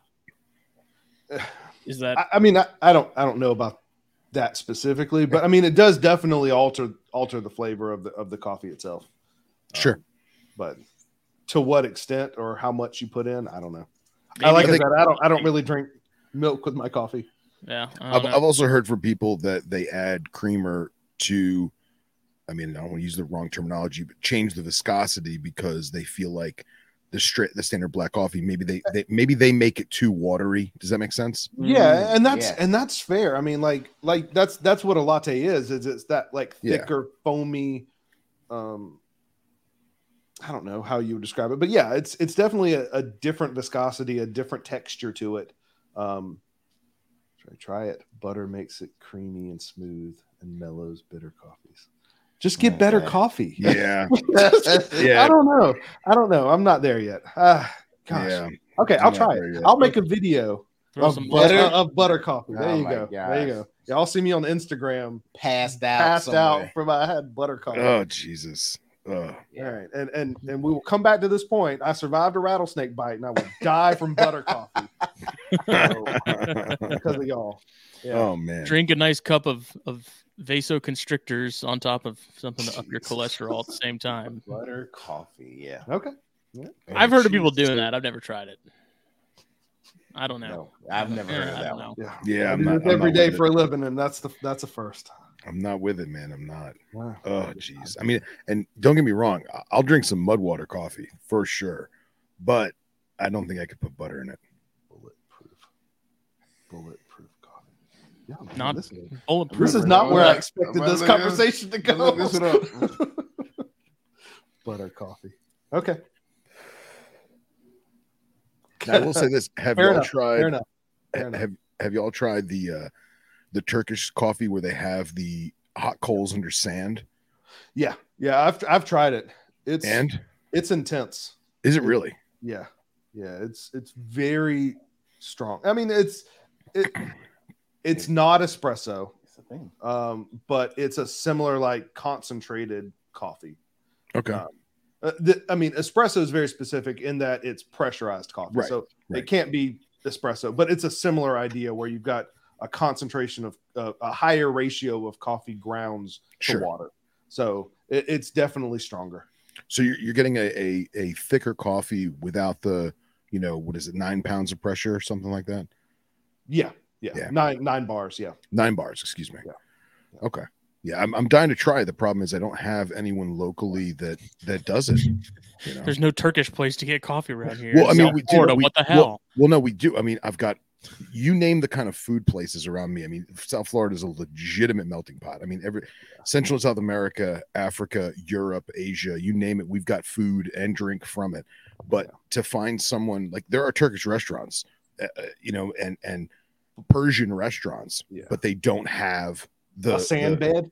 they don't, they, yeah, they don't. They don't have the you know George Foreman grill full of hot coals and sand on top. It, Right. just doesn't happen. So right. yeah, No, it's yeah, that's an intense process. But yeah, I, I've tried it, and I mean, again, I'm not a super big. I like light roast coffee, so like that's not really my cup of tea. I don't particularly care for like just straight espresso. Yeah. I'll do it. Like I'll taste it um, Mhm. for the science of tasting coffee for my espresso customers. But um, if I'm drinking espresso, it's a latte. Yeah. Um, so fair enough. Fair enough. Yeah, it's uh, funny. Our, our good friend Casey Cannon, he's not a big coffee drinker, and he had come down to my neck of the woods, and me and my fiance took him to like one of the best Cuban places in Miami. And uh, you know, after dinner, we we ordered some cafecito, and you know they give you the little tiny, the little tiny like uh, dentist throwaway cups. yeah, And I mean, let's be real. I'll, I'll drink the whole damn thing myself. I, I'm an animal with it. But we were pouring it out, and he was like, "Man, this is really, really good." I was like, "Yeah, this is what good coffee is supposed to taste like." Yeah. And at some point, he accidentally spills the whole little vial over on the Oh, table, and I threw my hands in the air. I said, "What did you do?" And he's like, "Oh, oh my god, what, what did I do? Was it expensive?" I was like, "No, man, it's like two bucks. Don't worry about it." So it just I was just going to say is that it it doesn't to be good coffee, it doesn't have to be expensive either. right. So No, that's fair. Yeah.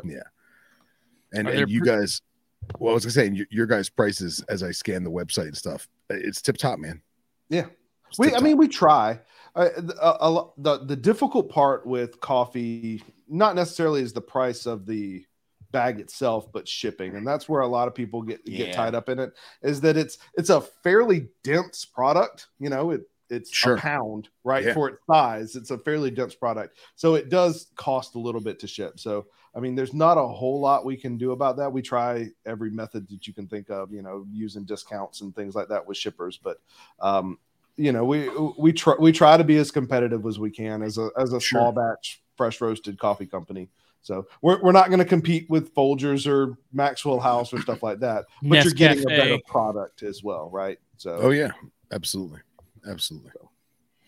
What Good what stuff. the hell is the freeze dried stuff that you see on the shelves that looks like fish food? That's what it is. It's fish. food. instant coffee. Yeah. Yeah, I mean it's just super processed, like super ground up coffee Uh, like that's processed to to dissolve. Oh, I mean, it. I guess it serves its purpose. Like I don't see anybody buying that ever. my still on the wife buys it when she goes it. camping. Like she, will my wife will go camping and she'll buy like the the instant coffee packs. Oh because God. Couldn't you just do a French press? She, you could, but then I mean, you you would have to heat it. Like there's no electric. She'll hike ha, like hike the Appalachian Trail, and there's no electricity, right? So she'll like doesn't want to heat a fire to heat up her coffee, so she'll just pour it in there. I don't know. I don't know what she does. She's crazy. She's Do you- married to me, so I mean that's Definitely crazy Then Is there anything in particular you guys like to pair with coffee? I Pair with I typically don't drink coffee. Like I drink coffee almost like as a dessert, like to enjoy. So I drink it kind of separately. I'm trying to think if there's anything that I drink with it. Not really. I don't predict. I don't drink coffee with food either. Um, because I, uh, uh, like again, I, I like I I like the coffee flavor notes themselves. So I don't Yeah. like like mixing them. I mean, I think uh, I, you're gonna we're gonna talk about cigars and and and I think that's to me that's the pinnacle of coffee pairing. Like honestly, I don't think there's much else that goes better than cigars and coffee because of of the commonalities between the flavor notes and the regions where it's grown. So yeah, That's right on spot. I love it. It's just it's unbelievable what it'll bring out as far as flavors of the cigar, and I think that's mo- it's more so what it's meant for is to bring out flavors of the cigar, and not necessarily both of them. Sort of Yeah. getting you're like you're not gonna necessarily smoke your cigar and then and then try the coffee and notice any I think major difference. But the coffee is like black coffee in particular. It's like it's a good palate cleanser, so you get Yeah. so much more flavors and things that maybe kind of like how how bourbon and scotch does too, but I think more so with coffee because they are more complementary in terms of the, the flavors overall. Um, and that's I a good point. There was a there was a point in the comments about pastries. So I I will I will like coffee cake or any cinnamon cookies or pastries. I, I will I will do that with coffee. I do like the cinnamon. You know, Coffee one's combo. augmenting the other. Yeah. Yeah. So so that that's one I will do. That was a good point. And I like it. I like it as a pairing too because you can make it. You know, whether you're smoking something lighter like a Connecticut wrapper, or, um, you know, a Habano, which might be spicier. Maduro is just going to be richer. You know, it Yeah. seems to work with just about everything. So- you know, Do you want to talk about cigar pairings? I mean, I, I we can talk Yeah. about what what coffee Sure. goes best with cigars. So, so yeah. So what from what I what I know, and I mean, I, I occasionally smoke a cigar. I, I mostly I have a pipe that I'll smoke more than anything else. Um, but like from a cigar standpoint, uh, like a, a lighter cigar, you tend to match the cigar profile with the coffee profile. So if you have like a lighter profiled cigar, you tend to go with a lighter profiled coffee as well because you don't want those competing Right. um, flavors to hit. So um, I would tend to go with a lighter roast coffee for a lighter cigar. Um, look for something that's going to accentuate those same regions from where that tobacco is grown with the with the cigar. Um, so you want something that'll match. Like if you've got like a sweeter cigar, get something with a sweeter profile on the light roast spectrum of the coffee. Same thing with the medium. Go with a like a chocolatey um, coffee to accentuate the earth tones of a medium cigar, and then with the darker cigar with a with a stronger cigar, go with that darker roast coffee because you'll cover up a lot of that bitterness of both with that roast flavor of the coffee as well as the stronger profile of the of the cigar. So And actually, so That's Drew great. Estate makes a it's it's the Tabak line and it's coffee infused cigars. And I'm not I've never been big on flavored cigars or infused cigars, but those those Tabaks are actually really good. And the Macanudo M's that they came out with semi recently is another sort of coffee infused flavored one that was actually really good. And it's because like when it comes to the flavored stuff, I like I like those flavors to be much more subtle. I don't like the super in your face sweet like the acids are. Yeah.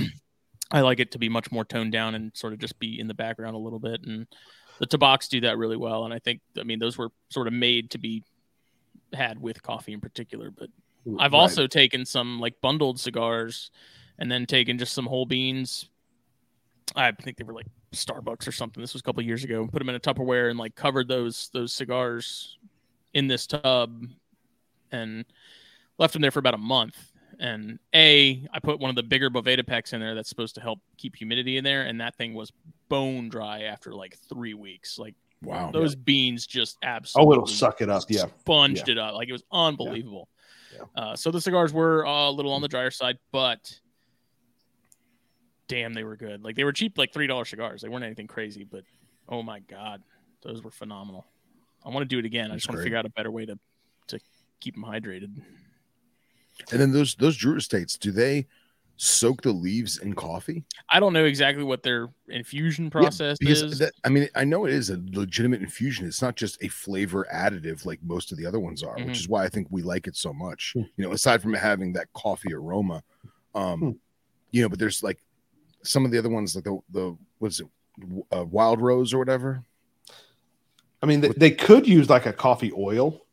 Um, oh, okay, and instead so like actually using the like an essential oil but mixed with coffee okay, and that that could help like infuse the leaves instead of just like i mean i'm not again i'm not familiar with the cigar process as much as you guys are but i would assume that like soaking it in coffee might be detrimental to the the integrity of the of the leaves yeah. Yeah, I don't but- know. A lot of these companies with the infused stuff, they usually don't tell people how it's done. I mean, like the acid line stuff, they'll tell you it's infused, but they don't ever tell anybody how it's infused.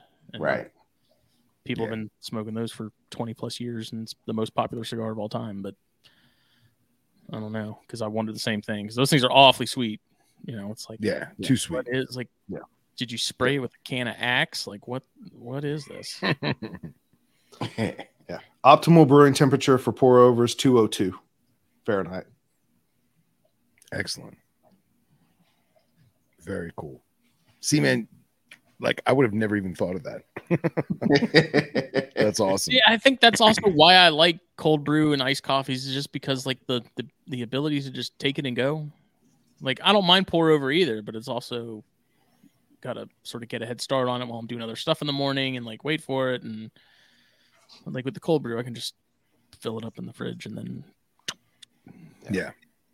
Yeah. I mean, the key thing with the pour overs is you you don't want like boiling water, but you want close to boiling water. So Sure. either you can have a temperature controlled kettle that will kick it off at two, uh, 202 to 205, or you can just take the lid off of the let it the kettle boil and then pop the lid off for you know 30 45 seconds and then pour it out.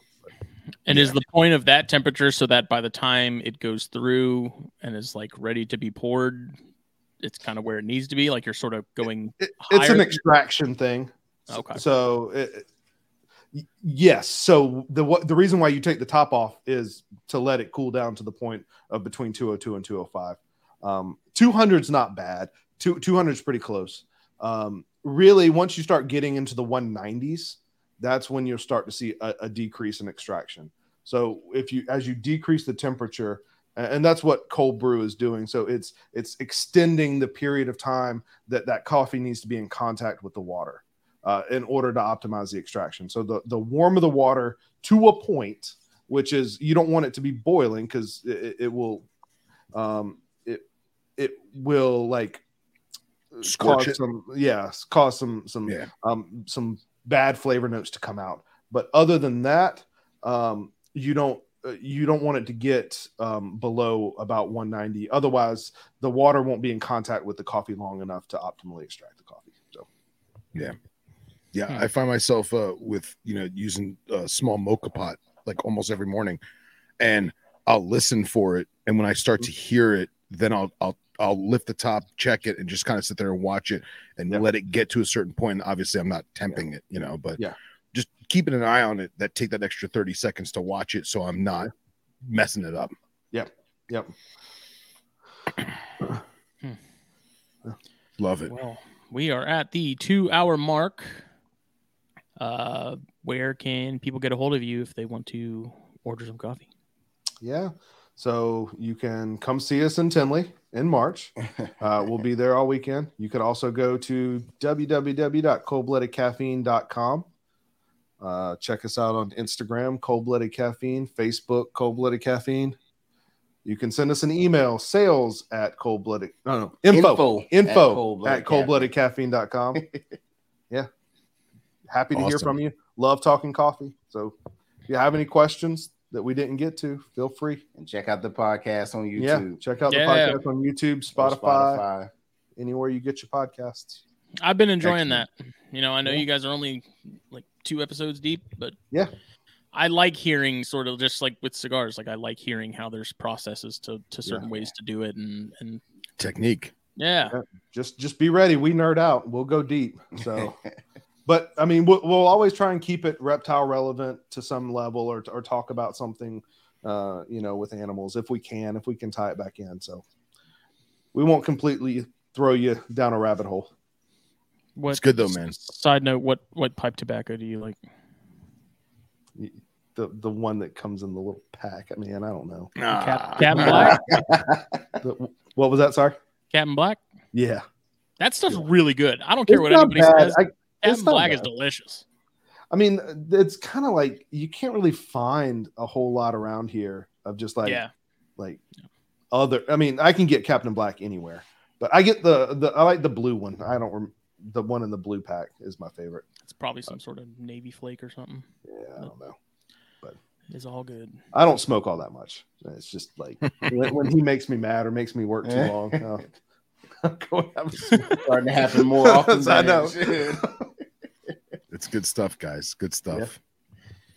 Well, we definitely appreciate y'all coming on, Yeah. and uh, Absolutely. Thanks for having us. We appreciate it.